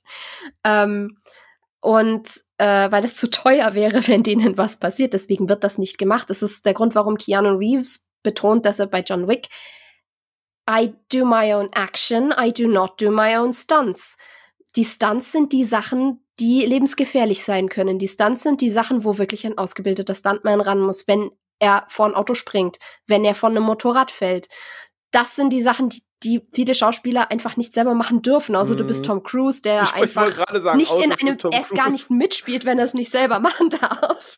Aber meistens geht das aus versicherungstechnischen Gründen einfach nicht. Und ich weiß halt einfach nicht, wie viel Florence Pugh mach selber machen durfte oder konnte. Das ist halt leider schwer einzuschätzen. Ja, wobei fairerweise, fairerweise würde ich dann noch ganz kurz mal äh, äh, Charlize Theron einwerfen, halt Atomic Blonde, ne, wenn sie dann halt auch selber, ähm, äh, also da hat sie auch fast alles selber gemacht. Wenn du halt mit am Producen bist oder da auch selber Geld drin hast, Ja, dann gut, kannst du klar. natürlich auch selber.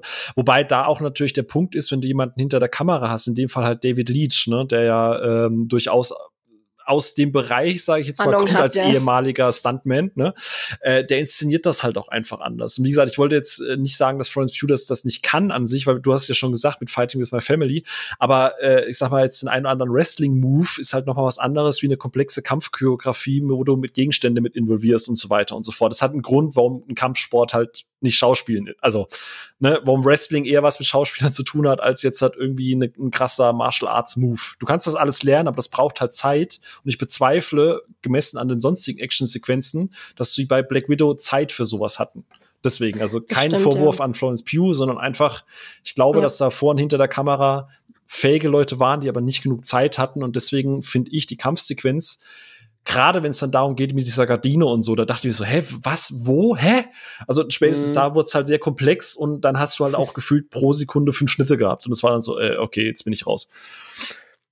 Ich hatte da, ich weiß nicht, ob ihr die Serie kennt, ich hatte bei der Szene tatsächlich so ein bisschen Killing Eve Vibes, weil ich muss noch mal die Serie gucken. Ich bin auch der Meinung, dass es auch die Villa aus Killing Eve ist, in der die beiden da aufeinandertreffen, äh, weil mir das Setting doch sehr, sehr vertraut vorkam. Aber ja, ich, ich stimme euch da zu großen Teilen tatsächlich zu, dass ähm, da stellenweise alles ein bisschen komisch inszeniert war. Jetzt ist tatsächlich auch ja bei Black Widow nicht der Riesenregisseur oder die Riesenregisseurin dahinter, ähm, sondern die Regisseurin des Films hat ja auch tatsächlich nur ja so eine Handvoll Filme gemacht, also Kate Shortland, wovon, glaube ich, maximal Berlin-Syndrom wirklich so ein bisschen bekannter hier ist. Ähm, aber ja, ich fand auch einige Sachen ähm, weird, was diese Verfolgungsjagd angeht. Von daher finde ich das ganz spannend, dass ihr das ansprecht, weil ich hatte den mit meiner Freundin geschaut und es gibt ja sehr, sehr viele Verfolgungssequenzen, die wir inzwischen schon gesehen haben, also auch abseits des MCU. Ähm, und Phil sagt ganz schön, man muss es ja fairerweise immer so ein bisschen mit dem bisherigen MCU-Output vergleichen und ähm, da immer dagegen stellen und man kann es ja nicht mal immer selbst für sich betrachten. Aber was so komisch ist, waren so Sachen wie, es gibt Stilmittel bei einer Verfolgungsjagd. Zum Beispiel, damit das fahrende Auto bedeutend schneller wirkt, lässt du die anderen einfach sehr, sehr langsam fahren, damit die nicht 50 fahren und du musst 120 fahren.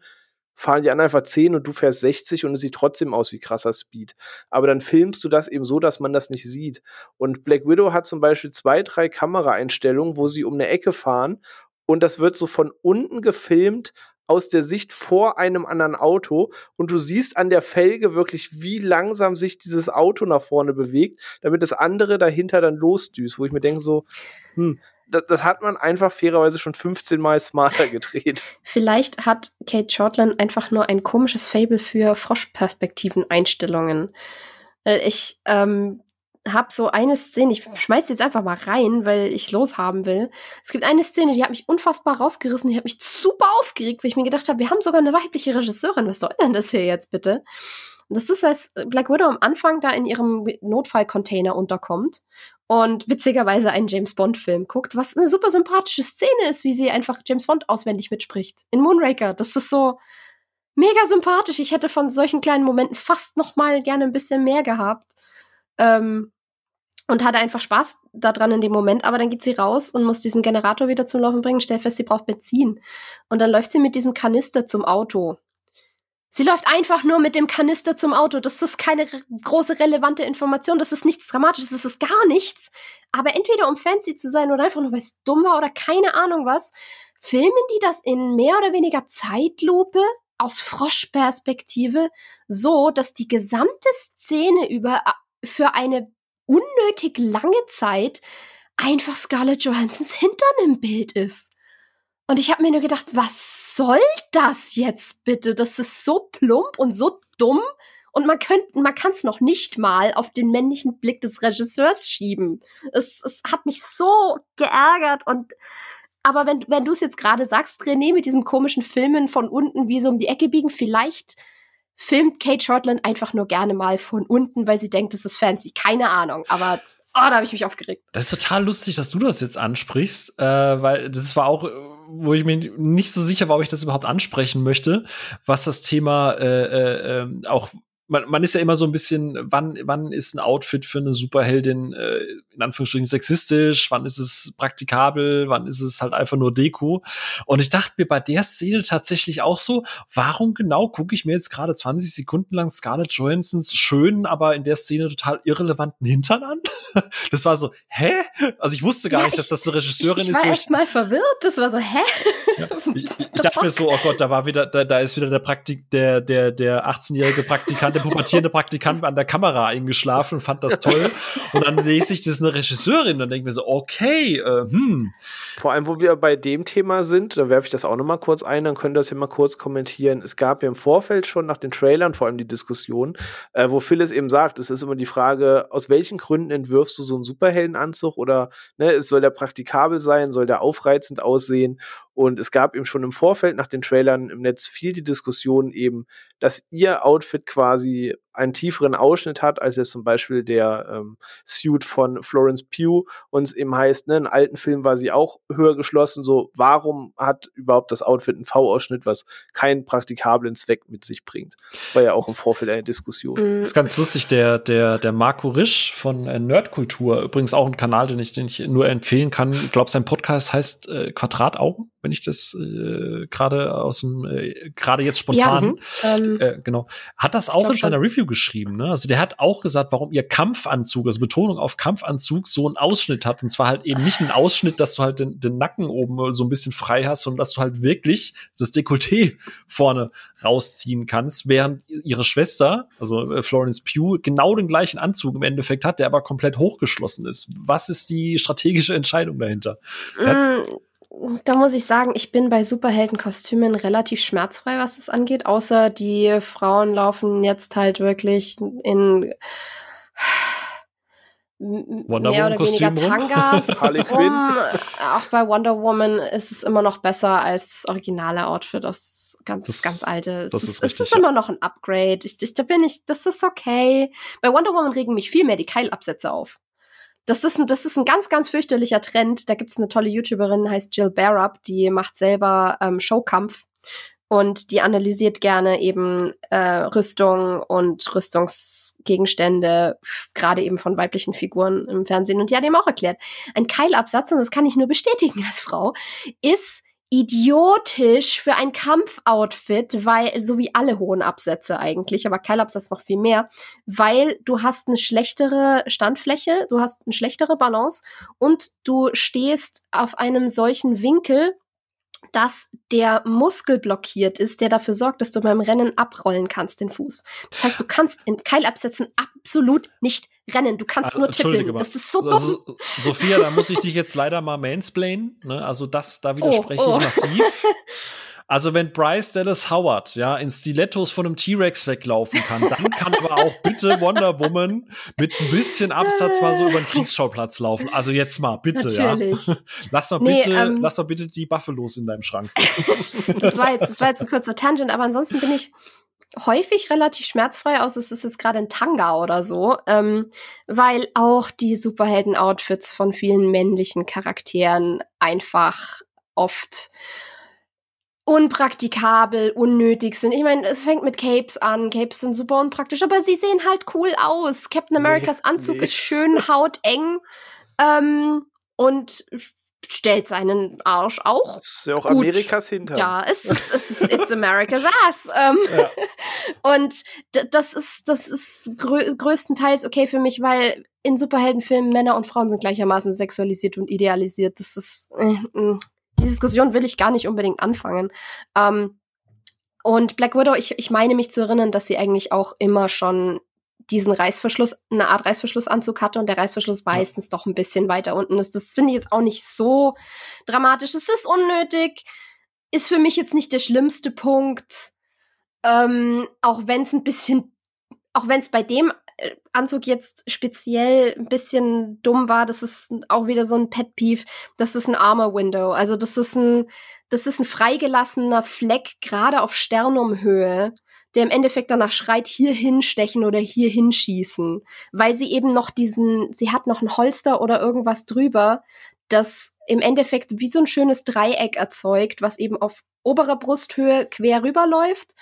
Und ähm, dann drunter ist eben der Reißverschluss soweit offen. Das heißt, sie hat da so ein schönes freies Fenster, in das man, das man toll anvisieren kann als Schwachpunkt. Und das ist halt das Idiotische daran. Wenn sie eh einen freien Ausschnitt hat, äh, was soll's, aber das ist halt noch so schön in kommt- Szene gesetzt, war so, Nach, nach der Achillessehne kommt, die, äh, kommt das Achilles-Dekolleté. So ist über, Ja. nirgendwo verwundbar, aber genau zwischen, zwischen Schlüsselbein und äh, Brustansatz. Ja. genau. Aber ich, ich stimme dir dazu. Also mir ist das persönlich jetzt, ich habe die Review erst danach gelesen, also ich lese halt vorher keine Reviews und so und das ist, war Mhm. dann so im Nachhinein so, okay, ist mir jetzt nicht so aufgefallen, weil, also ich finde, so sehr sie da auf den Booty auch draufgehalten hat, ich finde jetzt nicht, dass die Kamera immer sehr Dekolleté fokussiert ist. Das hat man in anderen, äh, sagen wir mal, äh, Ja. Filmen ein bisschen, bisschen Mhm. präsenter gehabt, wo es Ja, aber dann eher umso mehr hat die eine Szene halt rausgerissen, Genau, ne, weil du dich genau. gewundert hast, was, woher kommt das jetzt? Was- Das brauchen wir nicht. Die könnte man eigentlich komplett schneiden. Du könntest einfach, du könntest literally auch dem, dem Film einfach unnötige Runtime nehmen, indem du einfach sagst, okay, sie, sie nimmt in dem ein, in der einen Szene oder in dem einen Moment nimmt sie den Kanister, Schnitt, sie stellt den Kanister in den Kofferraum zu diesem Päckchen Salat, den sie da noch mit drin hat, der später relevant wird. Ja. Problem gelöst. Ja. Nee, aber äh, wie gesagt, also ich, ich muss mit dem Film tatsächlich jetzt, gerade wenn René das auch sagt, was da wieder auf Reddit oder so unterwegs ist, ich würde da jetzt halt nicht sagen, dass der Film in Anführungsstrichen die jetzt sexualisiert oder sexistisch ist oder sonst Mm. irgendwie. Ähm, ich finde, äh, wie du es halt sagst, also jetzt, wie gesagt, jetzt habe ich hier noch mal Male Gaze, ne? Also jetzt habe ich dann noch mal einen männlichen Blick und müsste eigentlich da sitzen und sagen, aha. Und wahrscheinlich vor 20 Jahren hätte ich gesagt, aha. Aber jetzt war, jetzt war tatsächlich eher noch so, aha, okay, warum? Man ich merkt, muss auch ich, sagen- ich bin einfach alt. Man muss auch sagen, ich übersehe sowas tatsächlich total. Ich kam jetzt so nur drauf, weil ihr eben über den Booty Shot gesprochen habt und mir dämmerte, wie oft ich das bei Reddit gelesen habe. Mir selbst wäre das tatsächlich wahrscheinlich einfach gar nicht aufgefallen, weil gerade wie du sagst, so Superhelden-Outfits, ich nehme da immer einiges hin, was ich nicht hinterfragen muss, warum man das so designt hat. Ich finde zum Beispiel Capes einfach furchtbar und wenn einer wegläuft, dann trete ich ihm da halt hinten drauf. ähm, und so ist das bei weiblichen Outfits genauso. Ich denke, ja, gut, ich weiß, im Comic seht ihr stellenweise auch echt weird aus und äh, man versucht jetzt irgendwie praktikabel mit Fashion zu mischen dann in so einem Film natürlich und nehmen das tatsächlich als gegeben hin. Aber ich weiß halt, dass die Diskussion sehr laut war, deshalb dachte ich, ich werf das mal ein. Darf ich den Fashion-Aspekt gleich mal aufgreifen und einen weiteren Kritikpunkt anbringen? Weil davon werden noch einige kommen. ähm, Taskmaster. Ähm, mich nervt es, dass im MCU, weil Iron Man ja so toll ist, gefühlt alles ein Heads-Up-Display bekommt und alles ein Iron Man-Anzug oder ein Iron Man-Helm ist. Aber Taskmaster braucht das wirklich. Nein, Taskmaster braucht das eigentlich nicht. Zumindest nicht so, wie der Charakter eigentlich in den Comics ist. Das ist genau der ärgerliche Aspekt, weil Taskmaster in den Comics hat die angeborene Fähigkeit, alles zu spiegeln und alles nach einmal angucken, kopieren zu können. Diese äh, die Fähigkeit heißt fotografische Reflexe. Das ist eine sehr bescheuerte Bezeichnung, aber ne. Ähm, und das ist tatsächlich einfach eine angeborene, hochintelligente Fähigkeit von Taskmaster, die ihn zu einem perfekten Soldaten slash Söldner machen, die gleichzeitig auch noch eine Amnesie mit sich bringen, weil er sich teilweise einfach dadurch, dass er so ein Overload im Hirn hat, weil er so viel verarbeitet, teilweise einfach Sachen von vor fünf Minuten nicht merken kann, was ihn auch sehr interessant macht, weil er halt dann von vielen Fraktionen instrumentalisiert wird. Mhm. Und dann machen sie in diesem Film einfach einen Mikrochip und ein Heads-Up-Display draus, was ihm komplett den Reiz nimmt, meiner Meinung nach, und machen das Outfit halt auch wieder langweilig, weil es wieder ein technischer Anzug mit Heads-Up-Display ist. Obwohl er halt auch, naja, in den Comics hat er auch ein Cape. Ich mag das Cape. Das Cape hat eine coole Kapuze. Und unter dieser Kapuze, die, das, die ist so ein bisschen Assassin's Creed mäßig eigentlich. Ja. Und darunter hat er eben diese Totenkopfmaske und das ist einfach nur eine coole Maske, eine stilisierte und nicht wieder irgendein Techno-Helm. Und ich, und das ist halt so, Genauso wie der andere Anzug irgendwie an den Captain America Anzug angelehnt ist, nur halt vielleicht mit bisschen anderen Farben und Mustern. Das ist, das ist mir zu einseitig inzwischen vom Design her. Die Kostümabteilung hatte das halt noch übrig, Mensch. Ja, man muss sagen, ich, das, ich, ja. ich verstehe voll und ganz, was du meinst. Ähm, das Ding ist aber, da hat das MCU halt MCU-Dinge gemacht. Also ähm, für ja, mich steht und fällt das in dem Moment, dass der Taskmaster nicht der Taskmaster ist, sondern dass das MCU die Figur des Taskmaster benutzt hat, um etwas anderes aus der Figur zu machen. Und aus Anthony hat man jetzt Antonia gemacht.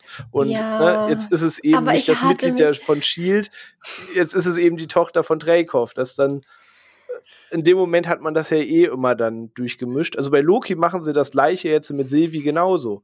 Ich dachte erst, das ist jetzt der, der Master MCU-Move, dass jetzt der große Reveal kommt, dass Sylvie Enchantress ist. Nein, sie nehmen die Figur von Enchantress und von Female Loki und bauen aus beiden Figuren halt eine eigene. Und sie heißt jetzt auch Sylvie, damit bei den Fans alles klingelt, aber mhm. machen wieder was komplett anderes daraus. Und das hat das MCU tatsächlich schon bei einigen Figuren gemacht. Ja, und da habe ich den Taskmaster noch so, so hinnehmen können. Aber ich verstehe voll und ganz, was du meinst. Ich, ich hatte mich halt auf Taskmaster gefreut, zumal das eine Figur ist, die du als wiederkehrende Figur auch in die Serie und alles super einbauen kannst, weil der halt mehrfach auch schon die Seiten gewechselt hat. Ich meine, der ist, wie gesagt, der ist ein Söldner. Ähm, und die meiste Zeit ist er eigentlich ähm, angestellt bei den großen Big Bad Organisationen, so Hydra und, und äh, AIM und was weiß ich was mit dabei. Der hat, der hat coole Begegnungen mit Deadpool gehabt, was allein schon dadurch, dass er Sachen immer mimikt, richtig spannend ist, wenn man jemanden hat, dem es völlig egal ist, ob er halt gerade ein Körperteil abgetrennt bekommt beim Kämpfen. Versucht das mal zu mimiken. Das ist so, ja, damit hast du dir halt die Möglichkeit genommen, diesen ominösen Schattencharakter, der immer mal wieder auftaucht und dann wieder verschwindet und der durch jede Begegnung mit einem neuen Helden was dazu gewinnt und den du immer wieder einsetzen kannst als so dieses Phantom, was du nicht kriegen kannst. Mhm. Die Möglichkeit haben sie sich komplett verbaut, meiner Meinung nach. Und das finde ich jammerschade. Dass sie, dass sie ein Mädchen daraus gemacht haben äh, oder eine Frau, das wäre mir auch egal gewesen der, der Charakter funktioniert auch als Frau. Das ist ja völlig egal. Das hat ja mit seinen Fähigkeiten ja, und dem stimmt. allen nichts zu tun. N nur, dass sie ihm diese Fähigkeiten jetzt effektiv genommen haben und auch diesen. Der hat ja sogar eine eigene Akademie in den Comics, wo teilweise dann Helden zu ihm kommen, um zu trainieren, was weiß ich, was alles. Das ist. All das ist jetzt wahrscheinlich eher nicht mehr drin und das finde ich ja mal schade und ich hätte halt einfach gerne Comic Taskmaster ein bisschen treuer gesehen. Da habe ich mich halt einfach geärgert. Aber damit kommst du generell zu einem spannenden Punkt, ähm, den die MCU-Filme gern so mit sich bringen oder die Kritik gern laut wird und zwar eben, dass die Antagonisten manchmal nicht ganz so die Strahlkraft haben, die ihre Helden haben, weshalb ähm, ja so einige im Gedächtnis bleiben, aber einige sehr schnell hinten runterfallen. Ähm, da hast du das ja wunderbar schon mit dem Taskmaster ausgeführt, der quasi 50 Prozent des Antagonistengespanns ist. Ähm, Phil, wie fandest du das denn aus, aus Bösewicht-Sicht in diesem Film? Ähm, ich fand's krass, dass es knapp eine Stunde im Film gedauert hat, bis du überhaupt erstmal vorgestellt bekommen hast, wer eigentlich der Antagonist ist. ähm, ich Ähm, jetzt, jetzt kann man so ein bisschen sich drüber streiten. Also bei Taskmaster gehe ich tatsächlich mit. Äh, Taskmaster war jetzt auch nicht so krass drin, dass ich da irgendwelche Erwartungen und so weiter hatte, äh, was, was, was irgendwie, wer das jetzt sein muss oder wie das jetzt aussehen muss. Also ich verstehe den Punkt mit Sophia, weil in dem Moment, wo sie es angesprochen hat, ist mir das Originalkostüm wieder eingefallen. Ähm, der, der, der Antagonist hinten dran, also ähm, der, der, der, der super Strippenzieher, auf der einen Seite kann man es jetzt natürlich so interpretieren, dass das notwendig war, damit quasi sich diese ganzen, dieses ganze Finale so ein bisschen als kathartische Emanzipation entwickeln kann, wo sich, wo, dieser böse Patriarch gestürzt wird. Man kann es aber auch einfach nur mal aus filmischer Sicht sehen und sagen, yay, another, also noch ein anderer Typ, der halt irgendwie super kompliziert alles machen will, nur um genau den gleichen Plan zu machen wie eine Million andere Filmbösewichte vorher auch. so. Ja. Und er hat nicht mal eine weiße Katze. er hat nicht mal eine weiße Katze. Ja, im Ende, im Ende, ja, tatsächlich ist es eigentlich Dr. Evil mit Bart. So, also äh, es ja. Ist, es ist halt, es ist halt Blaufeld im Hintergrund, der seine Leute immer vorschickt. Aber wir haben halt, wo du es ansprichst, ich habe halt auch lange nicht gerafft. Ach, ach, um den Typen geht's jetzt. Ach, der ist jetzt wichtig. Ja, ja. Dreykov, was war das nochmal für ein Typ? Weil halt vorher keine Interaktion zwischen ihm ja. und der jungen Black Widow gezeigt wird. Wir haben die eine Szene in der Anfangssequenz, wo mhm. er halt da vor dem Flugzeug steht. Mhm. Aber das ist alles, was wir davor von ihm sehen. Wir haben nie eine aktive Interaktion von den beiden gesehen. Wir wissen nur, ja, der ist halt irgendwie an dem Kopf von dieser ganzen Widow-Geschichte. Und ja. das macht halt, am Ende wollen sie, dass es super persönlich ist, aber dadurch, dass halt nie eine persönliche Interaktion da war, ist es das halt nicht wirklich. Ja, das Lustige ist, ich musste, das ist so ein Anfang wie, ähm, blöd gesagt, weil wir es jetzt gerade erst von, von Midsommer und so hatten. Das ist so ein bisschen wie bei Midsommer, ne? Du hast halt so die ersten 20 Minuten, das ist zwar schon ganz krass, was da alles passiert, aber der Film würde halt auch ohne funktionieren, weil das, was danach kommt, nur wenig bis gar keinen Bezug mehr da drauf nimmt. So. Also der Einstieg ist alles in Ordnung, bis dieses, abgesehen von diesem wirklich scheußlichen Nirvana-Cover. Ähm, aber ja, aber der optisch war er cool. Das muss ja, man ihn lassen. Genau, die, genau. Zusammenschnitte, die sahen, die, die hatten wirklich. Hatte was von Red Sparrow. Ne? Also, äh, ja, das war cool. Jennifer Lawrence äh, Extended Universe äh, bestätigt so. Das aber ja, genau, aber im, im, Endeffekt wurde da irgendwie so ein Setup gemacht, was aber nicht die, die, den eigentlichen Antagonisten etabliert. Das musst du dann halt im eigentlichen Film dann nochmal machen. Und dann verlierst du halt schon wieder Zeit. Und es ist so, wo ich mir denke, ey, du hast jetzt nur diesen einen Film und über die Hälfte der Zeit brauchst du überhaupt erstmal zu zeigen, um was es überhaupt geht. Was ist die Fallhöhe? Mhm. So, und das ist halt schade. Okay, dann haben wir schon gehört, so die Action. Haha, Fallhöhe, get it, weil er in dieser Station in den Wolken sitzt. uh. ja, der Red Room als Himmelsfestung. Äh, haben wir schon gehört, die Action kam bei euch so, so semi-gut an. Das ähm, Antagonistengespann auch eher durchwachsen. Ähm, jetzt trägt ja der Film noch, sag ich mal, eine dritte große Ader und zwar dafür, dass es ein Black Widow-Film ist, geht es ja primär gar nicht nur um Black Widow und ihre eigenen Dämonen, sondern auch dort baut sich ja ein Team auf. Überwiegend aus äh, ihr und ihrer Schwester Jelena Belova, gespiel, äh, gespielt von Florence Pugh, aber eben auch ihrer Zieh-Schläferfamilien, Undercover-Agenten, Mutter in Häkchen, äh, Melina und Alexei, der Red Guardian gespielt halt von David Harbour, sprich, äh, na, wie heißt denn Stranger Things? Hopper. Ähm, und die fügen sich ja auch ein und sollen diesem Film einen emotionalen Anker geben, ähm, einiges aufarbeiten, was dort im Inneren der Charaktere stattfindet. Und da muss ich sagen, das war der Punkt, der mich mit am meisten überrascht hat. Ich nehme das mal kurz vorweg, dass der Film am Ende ruhiger war, als ich dachte weil es einfach diese zwei großen Action-Set-Pieces gibt in der Mitte des Films und am Ende des Films. Aber dazwischen spricht der Film ja relativ viel ruhige Töne sogar, spricht teilweise sogar wirklich traurige, ernste und stellenweise, wenn man wirklich mal drüber nachdenkt, sehr depressive Themen an. Und ähm, wie kam das so bei euch an? Hat das für euch funktioniert? War David Harbour euch schon zu viel Comic Relief? Hat das zünden wollen in dieser, ja, Patchwork-Agenten-Family oder wie war das für euch? Ähm, das fand ich tatsächlich mit den stärksten Punkt am Film, weil ich meine, du hast da vier Darsteller, die sowieso vom Leder ziehen können, wie Sau. du hast eine Florence Pugh, du hast eine Scarlett Johansson, du hast eine Rachel Weisz und einen David Harbour und die können alle was, gerade auch dramatisch. Ähm, die Chemie zwischen denen war irgendwie sehr liebenswert, fand ich. Ähm, bisschen, bisschen getrübt davon, dass alle mit diesem fürchterlichen Akzent gesprochen haben. Ich weiß nicht, wie es in der deutschen Synchro ist. Ich habe ihn auf Englisch geguckt. Aber eben ich, können wir bei Figuren, die allesamt eigentlich denselben, denselben sprachlichen Hintergrund hätten, theoretisch, können wir da einmal etablieren, okay, die sind aus dem und dem Land und dann reden sie, wenn es eh alles Amerikaner oder Briten sind, halt einfach weiter normales Englisch ohne irgendeinen Akzent, der teilweise schon irgendwie ein bisschen albern ist, gerade bei Red Guardian.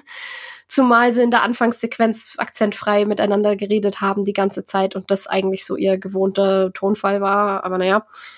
Aber ähm, neben Großen und Ganzen fand ich das tatsächlich relativ rührend zwischen denen. Auch gerade so ähm, dieses etwas ähm, anfangs gestellte und hilflose Gespräch zwischen ähm, Alexei und ähm, äh, Jelena dann in der Mitte des Films, wie er versucht irgendwie zu beruhigen, weil sie, weil ihr halt gerade da richtig der Boden unter den Füßen weggerissen wurde, weil so drauf gepocht wurde, ja, alles, was sie da als Ziehfamilie, als Schläferfamilie hatten, das war ja alles nicht real.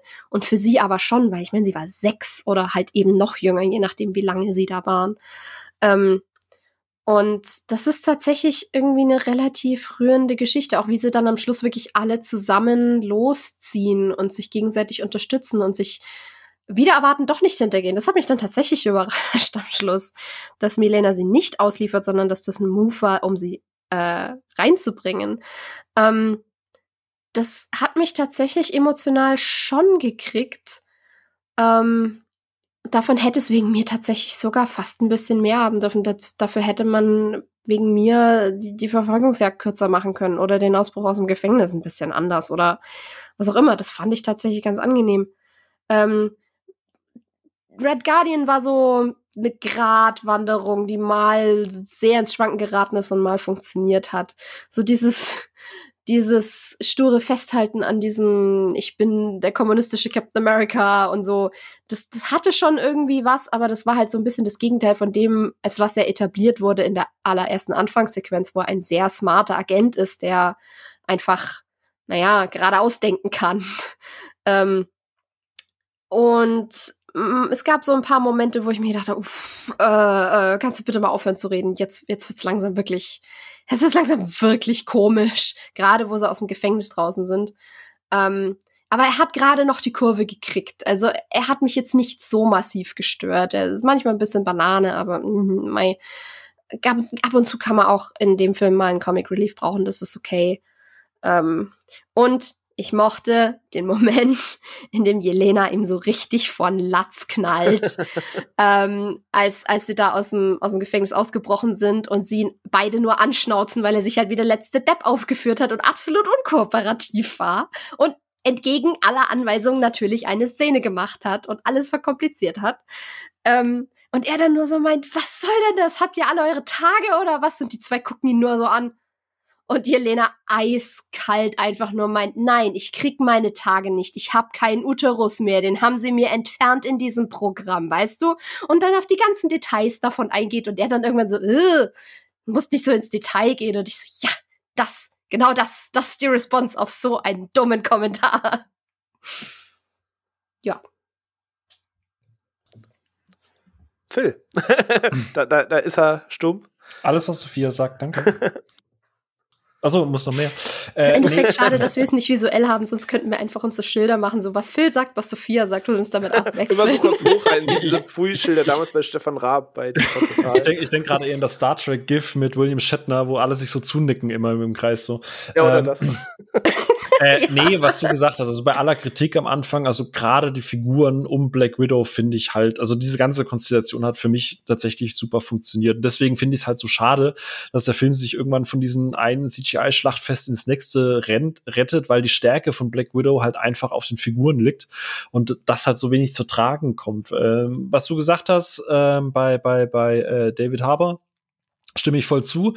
Ich wusste nie so genau, wo der Film äh, äh, diesen Red Guardian etablieren möchte. Sollte der jetzt so ein also in Anführungsstrichen auch so ein bisschen antagonistisch sein aufgrund seiner veralteten Weltanschauung. Sollte er irgendwie eher so eine Leidensfigur sein, weil er ja quasi in dieser alten, in diesem alten Konstrukt gefangen war und deswegen jetzt auch so wortwörtlich im Gefängnis gesessen ist. Was sollte er ein Arschloch sein? Sollte er nett sein? Also ich, ich war mir nicht so ganz sicher, was der Film mit dieser Figur machen möchte, ob ich die jetzt halt mögen soll oder am Ende denke, um Gottes Willen. Ähm, aber er hat's halt super gespielt. Also er hat halt wahnsinnig viel Spaß an der Rolle gehabt und ich finde, das hat man auch gemerkt. Ähm, mhm.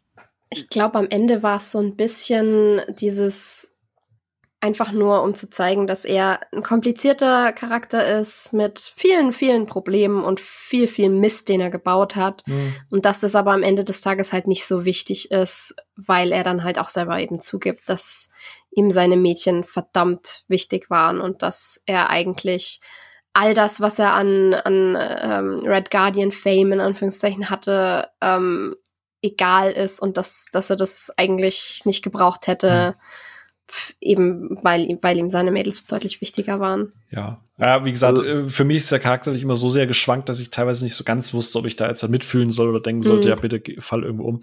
Ich habe mich wahnsinnig gefreut, Rachel Weisz mal wieder auf der großen, großen Leinwand zu sehen. Also jetzt zu Hause, aber prinzipiell, ich mag die Frau einfach wahnsinnig gerne.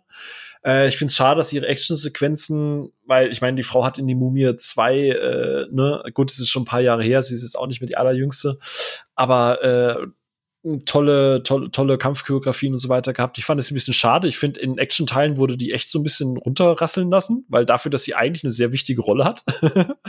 mhm. Aber äh, sie mochte ich total gerne. Sie ja. war für mich dann irgendwann auch so ein bisschen der Anker von den beiden, so mal von der Elternfigur. Äh, und aufgrund, weil sie halt dann auch darstellerisch durchaus talentiert ist, bin ich ihr vielleicht auch an der oder einen oder anderen Stelle so ein bisschen auf den Leim gegangen. äh, aber absolutes Highlight, ganz klar. Also klar, jetzt Scarlett Johansson ist auch natürlich super als die Figur. Ähm, aber Florence Pugh ist halt so ein, so ein Gewinn für diesen Film. Ich könnte einfach nur noch applaudieren ihre Dialoge sind, sind richtig gut. Ihre, also das, ob sie jetzt mit, mit, mit dem Red Guardian diskutiert und diese Details raushaut, äh, aber dann gleichzeitig mit ihm diesen Moment hat, wo, wo, wo er dieses Lied anfängt und sie in Tränen ausbricht, weil es dann doch irgendwie so eine Kindheitserinnerung ist, wo ich dachte, wow, das ist, ich glaube, das ist der, der ehrlichste, menschlichste Moment, den ich in zehn Jahren äh, MCU äh, gespürt habe weil weil weil weil es was sehr sehr sehr väterlich also sehr sehr elterliches hat äh, und sie trägt das ich halt. Ich glaube, David Harbour spielt einfach gerne Papas. Ja, ich, ich merke das schon. Das, das ist er aber, gewohnt. Ja. Aber sie reagiert halt sehr gut von, ich bin angepisst, lass mich in Ruhe zu, wie, wie schnell er halt diese, diese Hülle wieder zerbrechen kann, weil man halt sieht, dass sie halt sehr fragil ist. Ich meine, das hat sie ja im Midsommer schon gezeigt, dass sie sehr schnell stimmungstechnisch äh, wanken kann. Ähm, aber ansonsten auch, dass sie halt diese, diese ganzen Tropes, und das, das rechne ich dem Film halt hoch an, dass viele Tropes, also jetzt die Superheldenlandung und so weiter, dass der Film das so schön kommentiert durch sie. Weil sie halt so ein bisschen dieser, dieser, dieser, die, die, Warum machst du immer diese, diese Pose? Ja, es ist halt so gut. Ah, weil mir das fast schon wieder zu Meta war. Echt? Das, ist, das war so, ja, weil, oh. weil das halt, ähm, in Marvel jetzt vielleicht noch nicht so viel haben, aber das macht generell alles an Disney, macht das halt irgendwie in letzter Zeit sehr häufig so. Erinnert euch an den Drop, den wir ständig machen? Wir werden den jetzt kommentieren. Und ja. das, ich weiß nicht, das, das, das war das eine, was mich rausgenommen hat, aber Ach, ansonsten war ihr Charakter halt wirklich so ein schöner, so ein schönes Gegengewicht und sie hat halt wo Black Widow halt sich gelernt hat, sich abzuhärten, hat sie halt trotzdem immer noch so eine Offenherzigkeit und so eine Verletzlichkeit irgendwo mit dabei, die einfach sehr liebenswert ist. Genau, also sie ist im Prinzip der, der überraschend menschlichste Anker in dem ganzen Film und ich, also ich finde sie halt fantastisch und äh, äh, Start the Florence Pugh Universe. Also äh, ganz, ganz großer Fan von ihr. Bin ich ähm, dabei. Ja, äh, man gibt ja schon, ich meine, äh, Kevin Feige und so weiter sind ja auch so so dermaßen begeistert von ihr, dass da ja als auch schon Pläne äh, niedergeschrieben wurden, wo ich auch so denke, so ja, ja vorher schon. Also ja. es hat ja, da kommen wir glaube ich vielleicht später noch zu, da ich für so aus, aber es sag mal, es ist ja nicht zufällig, dass sie in diesem Film mitspielt. Ja, klar. Aber ähm, ja, also es ist wie gesagt, dadurch, dass der Film halt zu spät kommt, ist es halt leider auch, dass ich mir die ganze Zeit so denke, ja, äh, Red Guardian oder auch, äh, ja, wie heißt sie, äh, Rachel weiß, also die, die Melina. Melina, Melina äh, wo ich mir so denke, so ja, ihr seid danach halt nie wieder aufgetaucht, so ja, ich, ich gewöhne mich jetzt mal nicht so sehr an euch, ja, weil ihr seid jetzt halt einfach da, um den Plot voranzubringen. Aber die Zeit, die sie haben, fand ich gut. Mir hat die Interaktion gefallen. Ich hätte sehr, sehr gerne auch, um das zu unterstützen, was du vorhin gesagt hast, Sophia, ich hätte von der ganzen Konstellation, von diesen ruhigen Momenten, von da, wo es um diese Figuren geht, um, um den Leidensweg, weil wie sie es ja fast schon in, in, in sarkastischer oder satirischer Überspitzung halt rausbringt, das ist krass, was mit den Mädels eigentlich gemacht wurde und was, wie die, wie die da gezüchtet, in Anführungsstrichen, und gezüchtigt werden. Ähm, und das hätte ich mir gerne so Red Sparrow-mäßig, ne? Also so diese, diese harte Schule, das, da hätte ich mir halt viel mehr gerne von gewünscht als irgendwelche lame Action-Sequenzen mit danach Aufarbeitung, was das eigentlich bedeutet, was das mit den Menschen an sich dahinter macht. Und warum die da so einen Groll dagegen haben, um das jetzt endlich zu beenden. Weil dann hättest du wieder diese, diese Zeit aufgeholt, die am Anfang verpasst wurde, um diesen Antagonisten richtig zu etablieren. Mhm. Mm, ich hätte davon nicht unbedingt mehr gebraucht. Ähm, ich hätte gerne davon ein bisschen was gehabt, wie gesagt, eben mit Dreykov. Ähm, damit der einfach ein bisschen mehr einen Fuß in der Tür hat, um dann halt irgendwie auch emotional wichtig zu sein am Schluss dass das wirklich eine Wirkung hat. Ähm, aber ansonsten hätte ich davon nicht unbedingt mehr sehen müssen, weil das tatsächlich in den vorigen Filmen, gerade in Avengers 2 und so, ähm, durchaus gut schon vorher klar gemacht wurde, was Black Widow da mitgemacht hat. Es gibt ja immer mal wieder Flashbacks. Aber das ist, das ist auch wieder so ein Ärgernis, weil jetzt haben wir einen Film, der das noch mal deutlicher thematisiert und sie haben es in Avengers 2 so schön aufgegriffen mit ihr, wie sie sich eigentlich unmenschlich fühlt und als Monster fühlt und nicht weiß, wie sie da reinpasst. Und mit Bruce das Gleiche und sie darüber irgendwie so eine emotionale Verbindung plötzlich finden. Und dann lassen sie das halt einfach wieder fallen, weil es ihnen jetzt egal ist und sie jetzt Professor Hulk machen und lassen damit wieder einen emotionalen Storystrang nicht nur für Hulk, sondern halt auch für Black Widow wieder fallen. Und das haben sie immer wieder gemacht. Und jetzt machen sie den Film und der hätte dem noch mehr Gewicht verliehen, wenn sie das weiterverfolgt hatten. Hätten, haben sie aber nicht. Macht's halt wieder ärgerlich. Das ist halt so. Ja, hm, ja. Marvel, warum? Ja. Okay, also in Summe ähm, seid ihr auf jeden Fall einig, dass quasi der, der emotionale, der ruhige Teil des Films eigentlich die, die Stärke des Films ist. Ich bin sehr gespannt, René. Ich bin sehr gespannt. Wir haben jetzt sehr, sehr viel, äh, wir beide uns die Bälle da hin und her geschossen, äh, ob du. Genau, also ich, ich kenne also die drei großen Ankerpunkte waren ja wirklich der Action-Part, der Bösewicht-Part, der ruhige Part. Also man kann ja sagen, dass so aus diesem Dreigestirn sich eigentlich so, dass der ganze Film zusammensetzt. Äh, ich glaube, den habt ihr auf jeden Fall sehr, sehr gut ausgeführt. Wie sieht's denn bei dir jetzt aus? Jetzt, jetzt ich nehme mal ganz kurz das, das Mikro in die Hand. Äh, René. Ja, los. Butter bei die Fische. So, erleben wir hier in Captain Marvel, äh, dass du das jetzt auch verteidigst? Weißt du, der Moderator soll doch in unseren Folgen immer der Unabhängige Deswegen bin sein. ja ich jetzt quasi neutral. Ne? Also ich Ach fand so, den Film hast so du jetzt das Zepter übernommen. Das ist sehr gut, weil da musst du abmoderieren. Was? Nein. äh, wie fand ich Black Widow? Ähm, ich stimme euch in vielen Teilen tatsächlich zu. Ähm, es wird keinen MCU-Film geben, aus Tor 2, äh, den ich nicht wirklich gut finde. Tor 2. Aber ähm, ansonsten haben die Filme alle was Schaubares Entschuldigung, für mich. Entschuldigung. Aber aus Tor 2 es ist gerade das zweite Tor im äh, Europa. Äh, also Italien hat gerade ein Tor geschossen. Egal. Ah, dann steht es wieder Ausgleich. Ja, ja, weil Tor, also zwei Tore jetzt. So. War, äh, oh, ja. Das hey, war ein Situationsgag. Not bad. Macht Dienstag, wenn man es hört, null Sinn, aber trotzdem für die Situation. Ah, fuck, ja, bad. natürlich. aber an diesem Sonntagabend hat dieser Joke Sinn gemacht. Appreciated ihn. Ähm, ja, ich finde den Film unterhaltsam, aber eben auch nicht mehr. Ähm, also tatsächlich, weiß nicht, ernüchtert klingt immer so fies, aber ich habe in diesem Universum, in den letzten 20 plus Filmen, in den Serien, die mich sehr, sehr positiv überrascht haben, mehr bekommen, als ich jetzt hier bei diesem Film bekommen habe. Und ich verstehe einfach diverse Dinge an diesem Film nicht. Ähm, das Timing macht diesen Film ein Stück weit ein bisschen irrelevant, weil diesen emotionalen Anker, den man ihr jetzt gibt, den hätte sie vor Infinity äh, War und gerade vor ihrem Ende in Endgame, wo sie dann sagt, okay, ich ziehe jetzt mhm. unter alles einen Strich, diesen Aufbau, den dieser Film jetzt geben wollte, den hätte sie dafür gebraucht. Und es ist schön, dass sie das machen, aber es hat nicht den Impact, den es vor vier Jahren gehabt hätte. Und dann hätte man diese ganze Endszene mit ihr in Endgame noch mal ganz anders eventuell gesehen. Ja, wie viel mehr äh, Gewicht es gehabt hätte, wenn man dann plötzlich verstanden hat, so, okay, Richtig. was, was hat sie alles verloren? Was hat sie alles mitgemacht? Wa was wirft sie sich alles vor und dann kommt das Opfer und dann denkst du dir, okay, fuck, das macht jetzt wirklich Sinn und das ist jetzt wirklich tragisch. Richtig, genau. Dann weißt du genau, sie hat einige ihrer inneren Dämonen besiegt, dafür aber wieder was verloren. Es wollte nie so richtig klappen und am Ende stirbt sie auch noch für diese ganze Rechnung. So, das hätte dem Ganzen halt eine emotionale Fallhöhe gegeben und ich finde auch die ruhigen Momente halt erstaunlich stark. Also insgesamt ist auch das, was mir diesen Film wirklich okay oder gut macht, ähm, dass ich halt sage, diese Szene, wo die am Essenstisch sitzen, wo quasi die Familie wieder zusammenkommt, in Anführungszeichen, das war für mich so ein Mix aus dieser Szene aus American Beauty, wo die alle am Tisch sitzen und auch so ein bisschen die Unglaublichen, was so die Surrealität des Ganzen angeht. Und der Film versucht auch dort Gags einzubauen und du sollst MCU-typisch schmunzeln, aber mehr als in vielen anderen MCU-Filmen erzählt dieser Film eigentlich furchtbar traurige Dinge. Weil mir das schon ne, ausgeführt, gerade Florence Pugh fasst das halt sehr gut auf.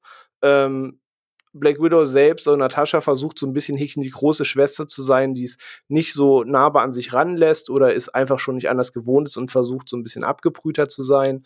Ähm, aber eigentlich ist alles, was da passiert, sehr, sehr traurig. Genauso welche Szene mir im Kopf geblieben ist, ist diese Autofahrt zwischen ähm, ihr und ihrer, ich nenne sie jetzt einfach mal ihre Schwester, so gesehen sind sie ja dann Ziehschwestern, ähm, wo sie eben ne, lacht und joke, dass sie eben diese Weste gekauft hat. Und das ist ja auch dieselbe Weste, die sie später in Infinity War trägt. Und ähm, man soll eigentlich lachen über die Stelle, dass sie sagt, guck mal, die hat so viele Taschen, das ist mein erstes Kleidungsstück. Aber im Gegenstück ist das eigentlich todtraurig, weil ja. Wir lernen, dieser Charakter hat nie über sich selbst bestimmen dürfen. Durch diese ne, chemische Reagenz war sie immer fremdgesteuert. Und alles, was sie jetzt erlebt hat in ihren, wie alt mag es jetzt im Film sein? 20, 25? Ich glaube, nach diesem Timeskip spielt es 21 Jahre später. Ähm, lass sie Mitte 20 sein im Film. Ist ihr Highlight, sie hat irgendwie sich eine Weste selbst gekauft, die ihr irgendwie gefällt. So, und da bleibt einem so ein bisschen, wenn man das mal hinterfragt und nicht einfach hinnimmt, so ein bisschen das Lachen im Hals stecken. Mhm. Und diese Momente fand ich ja, in diesem absolut. Film richtig, richtig stark. Und die haben mir tatsächlich sehr viel gegeben. Aber alles davor und danach habe ich nicht so ganz verstehen wollen. Also dieser Gefängnisausbruch war einfach nur eine coole Action-Szene, damit es eine coole Action-Szene gibt. Und ja, ich musste da auch irgendwie ein, zweimal schmunzeln, dass sich dann Red Guardian benimmt wie der Elefant im Porzellanladen und mit Feingefühl das alles nichts zu tun hat in dieser Rettungsaktion. Ähm, aber das weiß nicht, das hat für mich nicht gepasst. Ich hätte tatsächlich davon gerne mehr weg. Von mir aus infiltriert diese Himmelsfestung, aber macht nicht diese totale, das Ding schlägt wie Meteorit auf die Erde Ding ein, sondern macht das auch ein bisschen mehr down to earth und was Sophia schon sagte, spielt da diesen Spionageaspekt und ihr mhm. vier als Patchwork Family müsst jetzt eure Fähigkeiten anwenden, um irgendwie euch durch diese Burg zu manövrieren. Aber stattdessen war das dann auch so der Holzhammer, der einfach diese ganze Burg niederschlägt, anstatt da dann diese Spionagestärken auszuspielen, was perfekt gewesen wäre, dass du erst den emotionalen Part hast und danach eben diesen Spy-Part. Aber stattdessen hat man da einfach so ein Action-Gewitter draus gemacht, dass es nicht hätte sein müssen. Ja, über, überleg mal, wie cool das gewesen wäre, wenn wir in dieser Festung eine Schleichsequenz gehabt hätten, wo Black Widow oder so sich irgendwie durchmanövrieren muss und an jeder Ecke ist irgendwie eine Widow.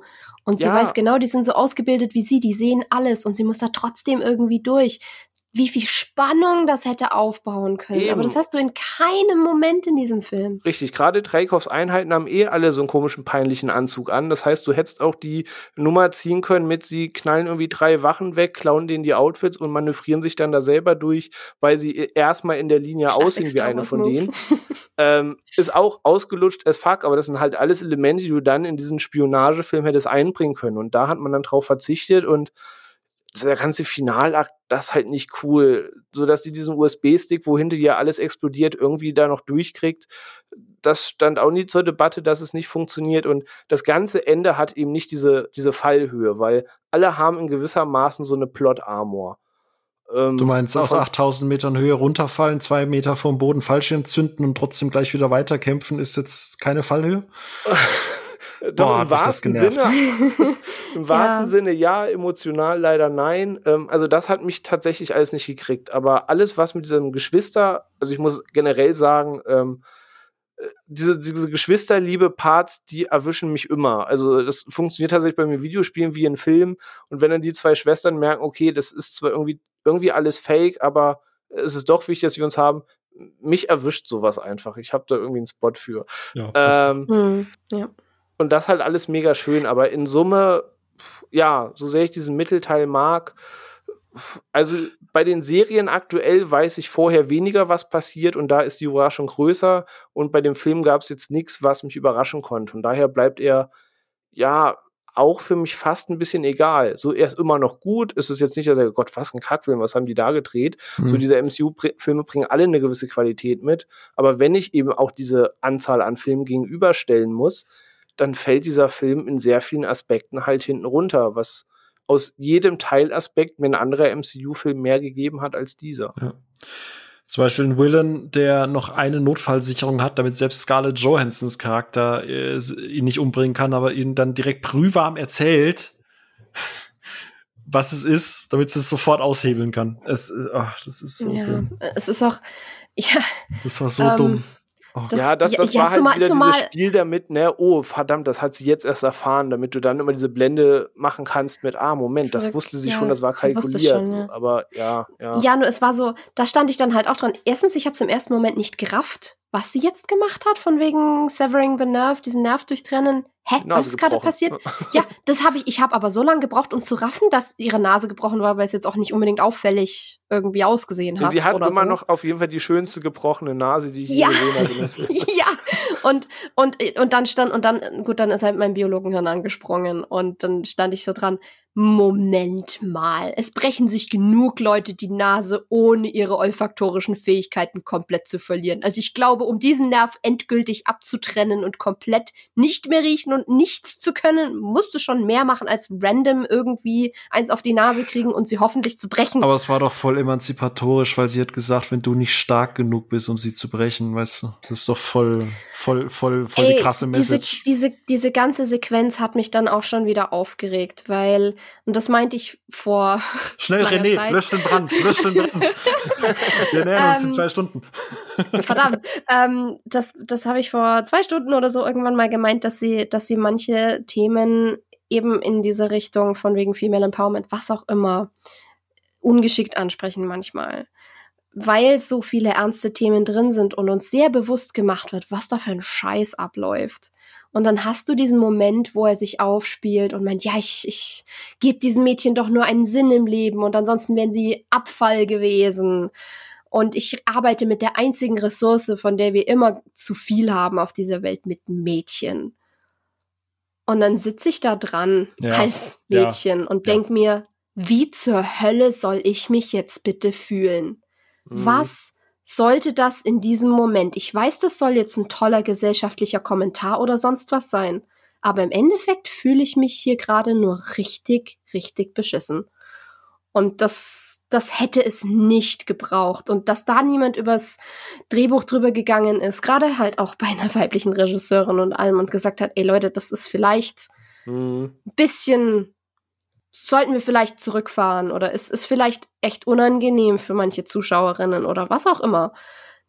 Das, mm, So Das subtil wie wirkte das. so ein bisschen so subtil wie, naja, es ist ja so ein wirklich alter, ekliger Typ, für den es eh null Sympathie in diesem Film gibt, der das sagt und, und Leute wie er sagen sowas. Ich weiß nicht, ob das so die subtile Message sein sollte, aber fand das auch alles ein bisschen merkwürdig. Das ist, das, ist, das ist wie so dieser ganz in Anführungsstrichen subtile Gesellschaftskommentar in Captain Marvel, dass jeder Mann, der rumläuft, einfach nur ein riesiges Arschloch ist, man, den man niederprügeln muss. So, das ist so, ja, subtil. Außer ist halt Nick anders. Fury. Außer Nick Fury halt, weil, äh, und ja, Coulson.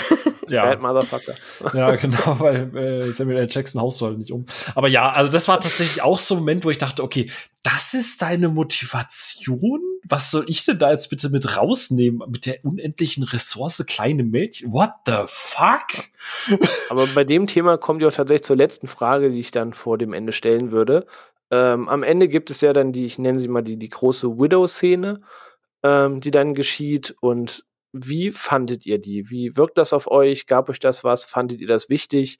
Fandet ihr es gut inszeniert? Oder ähm, wie fandet ihr das? Ich muss kurz fragen, was meinst du jetzt in der Post-Credit-Scene? Die, die Endcredit-Scene, ja. Nee, die, ähm, also die Widows werden ja dann mit dem Gift ähm, befreit, ähm, Ach beziehungsweise mit dem so. Antigift und kommen ja dann so. wieder zu sich und ähm, sie sind ja dann nicht wirklich verstört oder so, sondern sie bilden ja quasi sofort eine Einheit, die weiß natürlich, Mhm. auf wessen Seite sie steht. Und äh, wirkte das für euch richtig platziert, gut inszeniert, da eingefügt? Oder, weil ich muss sagen, so wichtig ist diese Szene prinzipiell fand und die Message dann da stark fand, fand ich, wirkte das sehr, sehr komisch obendrauf gesetzt, noch ganz kurz fünf Minuten vor Ende in diesen Film rein. Das inhaltlich Ich glaub- super, aber ich finde, das ich glaub, wirkte auf Punkt- mich ganz, ganz komisch. Ich glaube, an dem Punkt war mir eh schon alles relativ egal. da hat es auch nicht mehr wirklich was ausgemacht.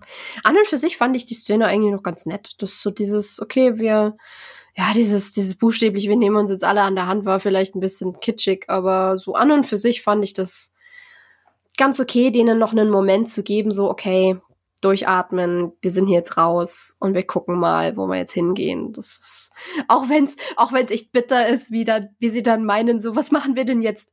Ja, ihr führt jetzt euer selbstbestimmtes Leben. Und ich denke mir, ja, und sie haben keinerlei Ahnung, womit, weil sie haben, sie haben keinerlei irgendwelche legalen Dokumente, sie haben keine Geburtsurkunden, keinen Kredit auf der Bank Kein und kein gar nichts. In welcher ja. Gesellschaft sollen die jetzt bitte klarkommen? Aber auf der anderen Seite haben sie die super Spioninnen-Ausbildung, also werden sie wahrscheinlich schon irgendwie klarkommen. Aber Das ja, stimmt. das war ein bisschen, bisschen holprig. ich fand das halt, ich fand, ich fand, ich fand die Szene halt super wack. Also äh, das Problem ist einfach, dass sie halt nie eine Rolle gespielt haben. Ne? Du hast sie zwar immer in irgendwelchen Zwischenschnitten gesehen, wie die in ihrem Räumchen da so schön am Trainieren sind, aber äh, was Sophia vorhin gesagt hätte, ne, wenn die im Film integriert gewesen wären, so im Sinne von, du musst an denen vorbeigehen, du musst vielleicht welche von denen ausschalten, also die wissen, dass du einige von denen getötet hast und jada, jada, jada, dann, dann hätte man da irgendwie vielleicht eine, eine emotionalere Attitude zu denen Mhm. gehabt. Aber so war es halt, so waren es ja Zwischenschnittmaterial und am Ende durften sie mit so wilden, in einem wilden Schnittmassaker mit einem komischen roten Licht, das ständig in die Kamera eiert, äh, auf, auf, auf, äh, off-camera auf äh, Black Widow einprügeln und jetzt soll ich mich dafür die freuen, dass sie das jetzt nicht mehr machen müssen, so, äh?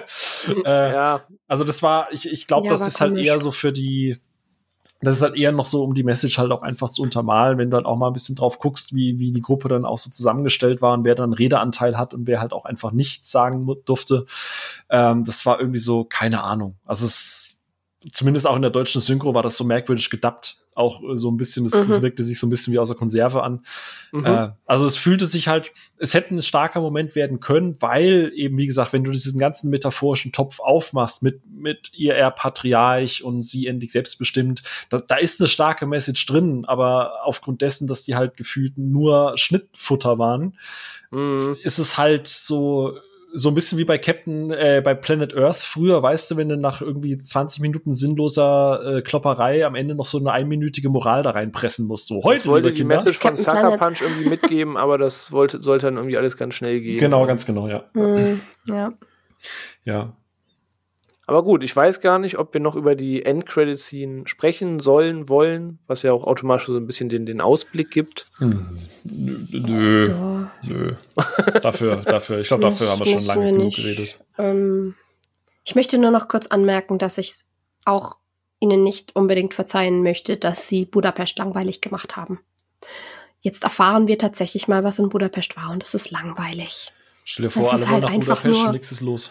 Irgend ja, genau. Stell dir vor, Ja. es ist Budapest und keiner geht hin. Du jahrelang rätselst du, was ist da abgefahrenes passiert, weil in jeder total übertriebenen Situation mit den Avengers, sei es im fliegenden Sokovia oder äh, in New York City, das von Space-Wahlen überrannt wird, meinen sie, ach ja, Budapest war aber schlimmer, so ungefähr. Stell dir mal, Und du denkst dir, was ging da ab? Und Ja, dann gut, hast du einfach eine nur Bombe so. an einem kleinen Mädchen angebracht, um dieses Haus in die Luft zu jagen. ne? Ja, das aber ist schon, komm, das ist halt. Kollateralschaden war halt schon ein fieses Wort dafür. ja, Ja, aber das macht das Ganze halt eigentlich. Erstens, das nimmt dem Ganzen den Spaß, weil es jetzt plötzlich super tragisch ist. aber du nur zwei und Minuten dafür opfern bitter. darfst. In dem Ja, in den Ähm, Filmen vorher wirkte es immer, als wäre das voll die ja. Action-Gaudi da gewesen. Und jetzt Ja. erfährst du so, okay, fuck, Den Film hätte ich gerne gesehen. Stell dir mal vor, der das Budapest so ein bisschen inszeniert wie Inspector, äh, den Dia de Muertos, äh, als, als Daniel Craig quasi in diesem Oh, langen ja. One-Shot auf diesen Dächern Ja. durch die Gegend läuft und diesen Spionageakt Oh. äh, durchführt und das Ganze quasi.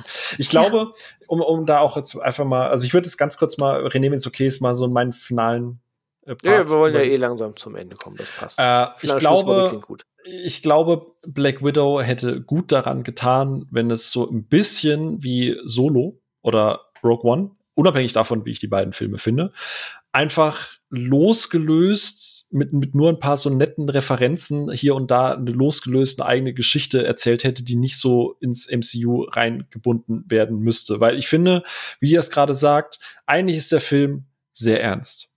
Eigentlich gibt es sehr viele spannende Aspekte, die es zu durchleuchten gibt, gerade was die menschliche Geschichte angeht, bei einem Charakter, der per se kein Superheld ist oder keine Superheldin, sondern ein Mensch. So.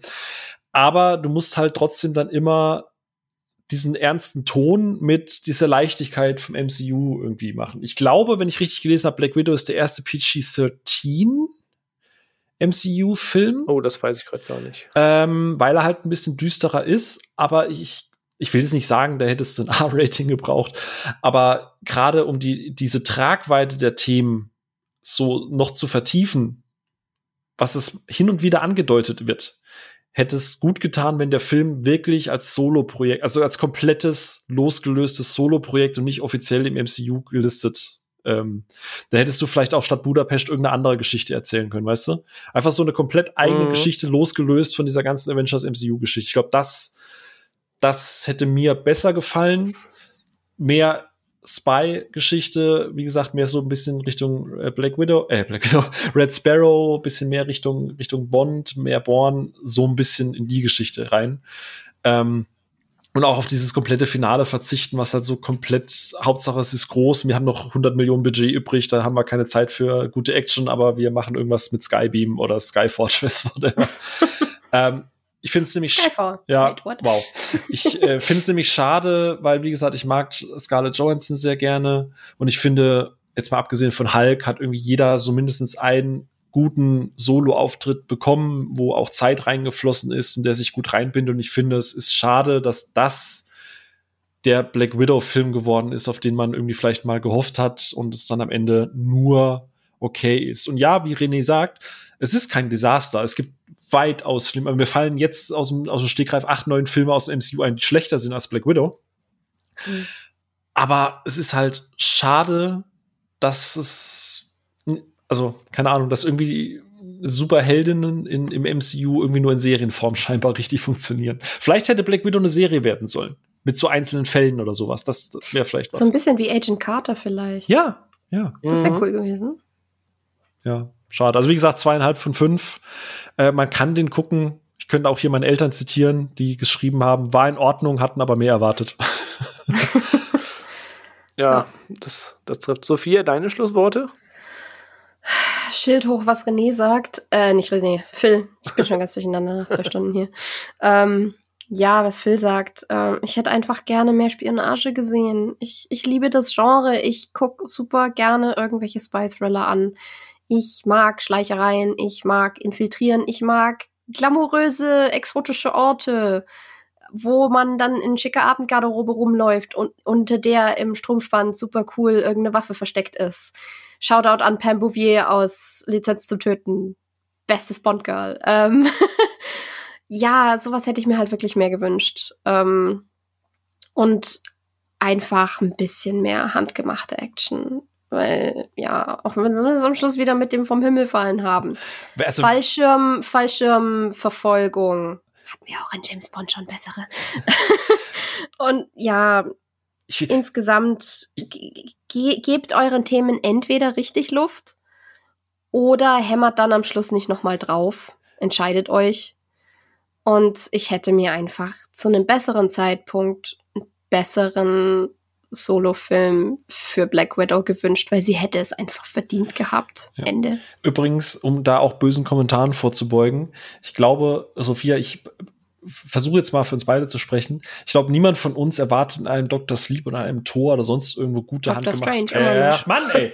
In einem, in, einem, in einem Doctor Strange, in einem Tor oder in einem Iron Man super krass handgemachte Action. Aber wenn du halt hm gerade auch jetzt hier mit, mit Winter Soldier und so, ne, wenn du halt einen Helden hast oder Heldin hast oder Heldinnen hast, die eher menschlicher Natur sind und da nicht eben mal irgendwo hinfliegen können oder durch die Welten chatten, dann vielleicht da einfach mal ein bisschen Erdung reinbringen? Fragezeichen. Ja, ich meine, in, in Winter Soldier haben wir ganz, ganz tolle äh, Einzelkämpfe, die auch schön gefilmt sind. Gerade am Anfang auf der auf dem Schiff, was sie da in, infiltrieren zusammen, ne? ähm, wo Batrock gegen äh, Captain America kämpft. Und ja, der eine ist super Soldat und kann sein Schild ganz kräftig schmeißen, aber das ist trotzdem eine tolle Kampfchoreo, die gut gefilmt ist mit nicht tausend Schnitten. Und ja, man kann halt einen Donnergott schlecht handgemacht inszenieren, ohne Leute umzubringen. Oder einen Doctor Strange, weil Magie hat halt noch keiner echt erfunden, so richtig. Ähm, aber ja, genau, wenn es geerdet ist, wenn wir einen wirklich menschlichen Charakter haben, dann spricht doch nichts dagegen, auch da auf dem Boden zu bleiben. Ja, ich kann euch beiden da tatsächlich abschließend auch nur zustimmen. Ich hätte mir den Film einfach viereinhalb Jahre früher gewünscht als Folgefilm zu Civil War. Das ganze Ende rauslassen, mehr aus der Mitte machen, dass quasi diese Serie eine, äh, dass der Film eine Tonalität von der Falcon the Winter Soldier Serie gehabt hätte. Und ja, dann hätte er mich voll bekommen, aber so war es immer noch solide und ein unterhaltsamer MCU-Film, aber weit hinter seinen eigentlichen Möglichkeiten. Ich glaube, damit kann man es ganz gut äh, zu einem Ende führen. Und äh, ja, dann mal schauen, wie ihr den Film gefunden habt. Ihr könnt uns auf jeden Fall gerne bei Twitter schreiben oder auch an allen anderen Quellen. Wir sind da immer für Feedback sehr empfänglich. Hat euch der Film gefallen? Haben euch dieselben Sachen gestört? Lasst es uns wissen. Und ansonsten hören wir uns auf jeden Fall nächste Woche wieder, wenn es ähm, zu einem Thema gibt, auf das ich mich sehr, sehr, sehr freue. Aber das seht ihr dann nächste Woche. Ja, ich glaube, das und wissen die schon, ey. Die, die haben doch bei Ono und bei mir schon Twitter gecheckt, ey. Weil hier so viel schreibt, okay, es geht nächste Woche um Fast and Furious. Aber damit sind quasi in Spoiler. zwei Wochen zwei Franchise abgearbeitet, wofür äh, sehr mein Herz brennt. Aber das ist erst nächste Woche. Ich danke auf jeden Fall erstmal euch beiden für den Talk heute. Ähm, hat mir sehr viel Spaß gemacht und ja, wir hören uns dann nächste Woche wieder. Tschüss.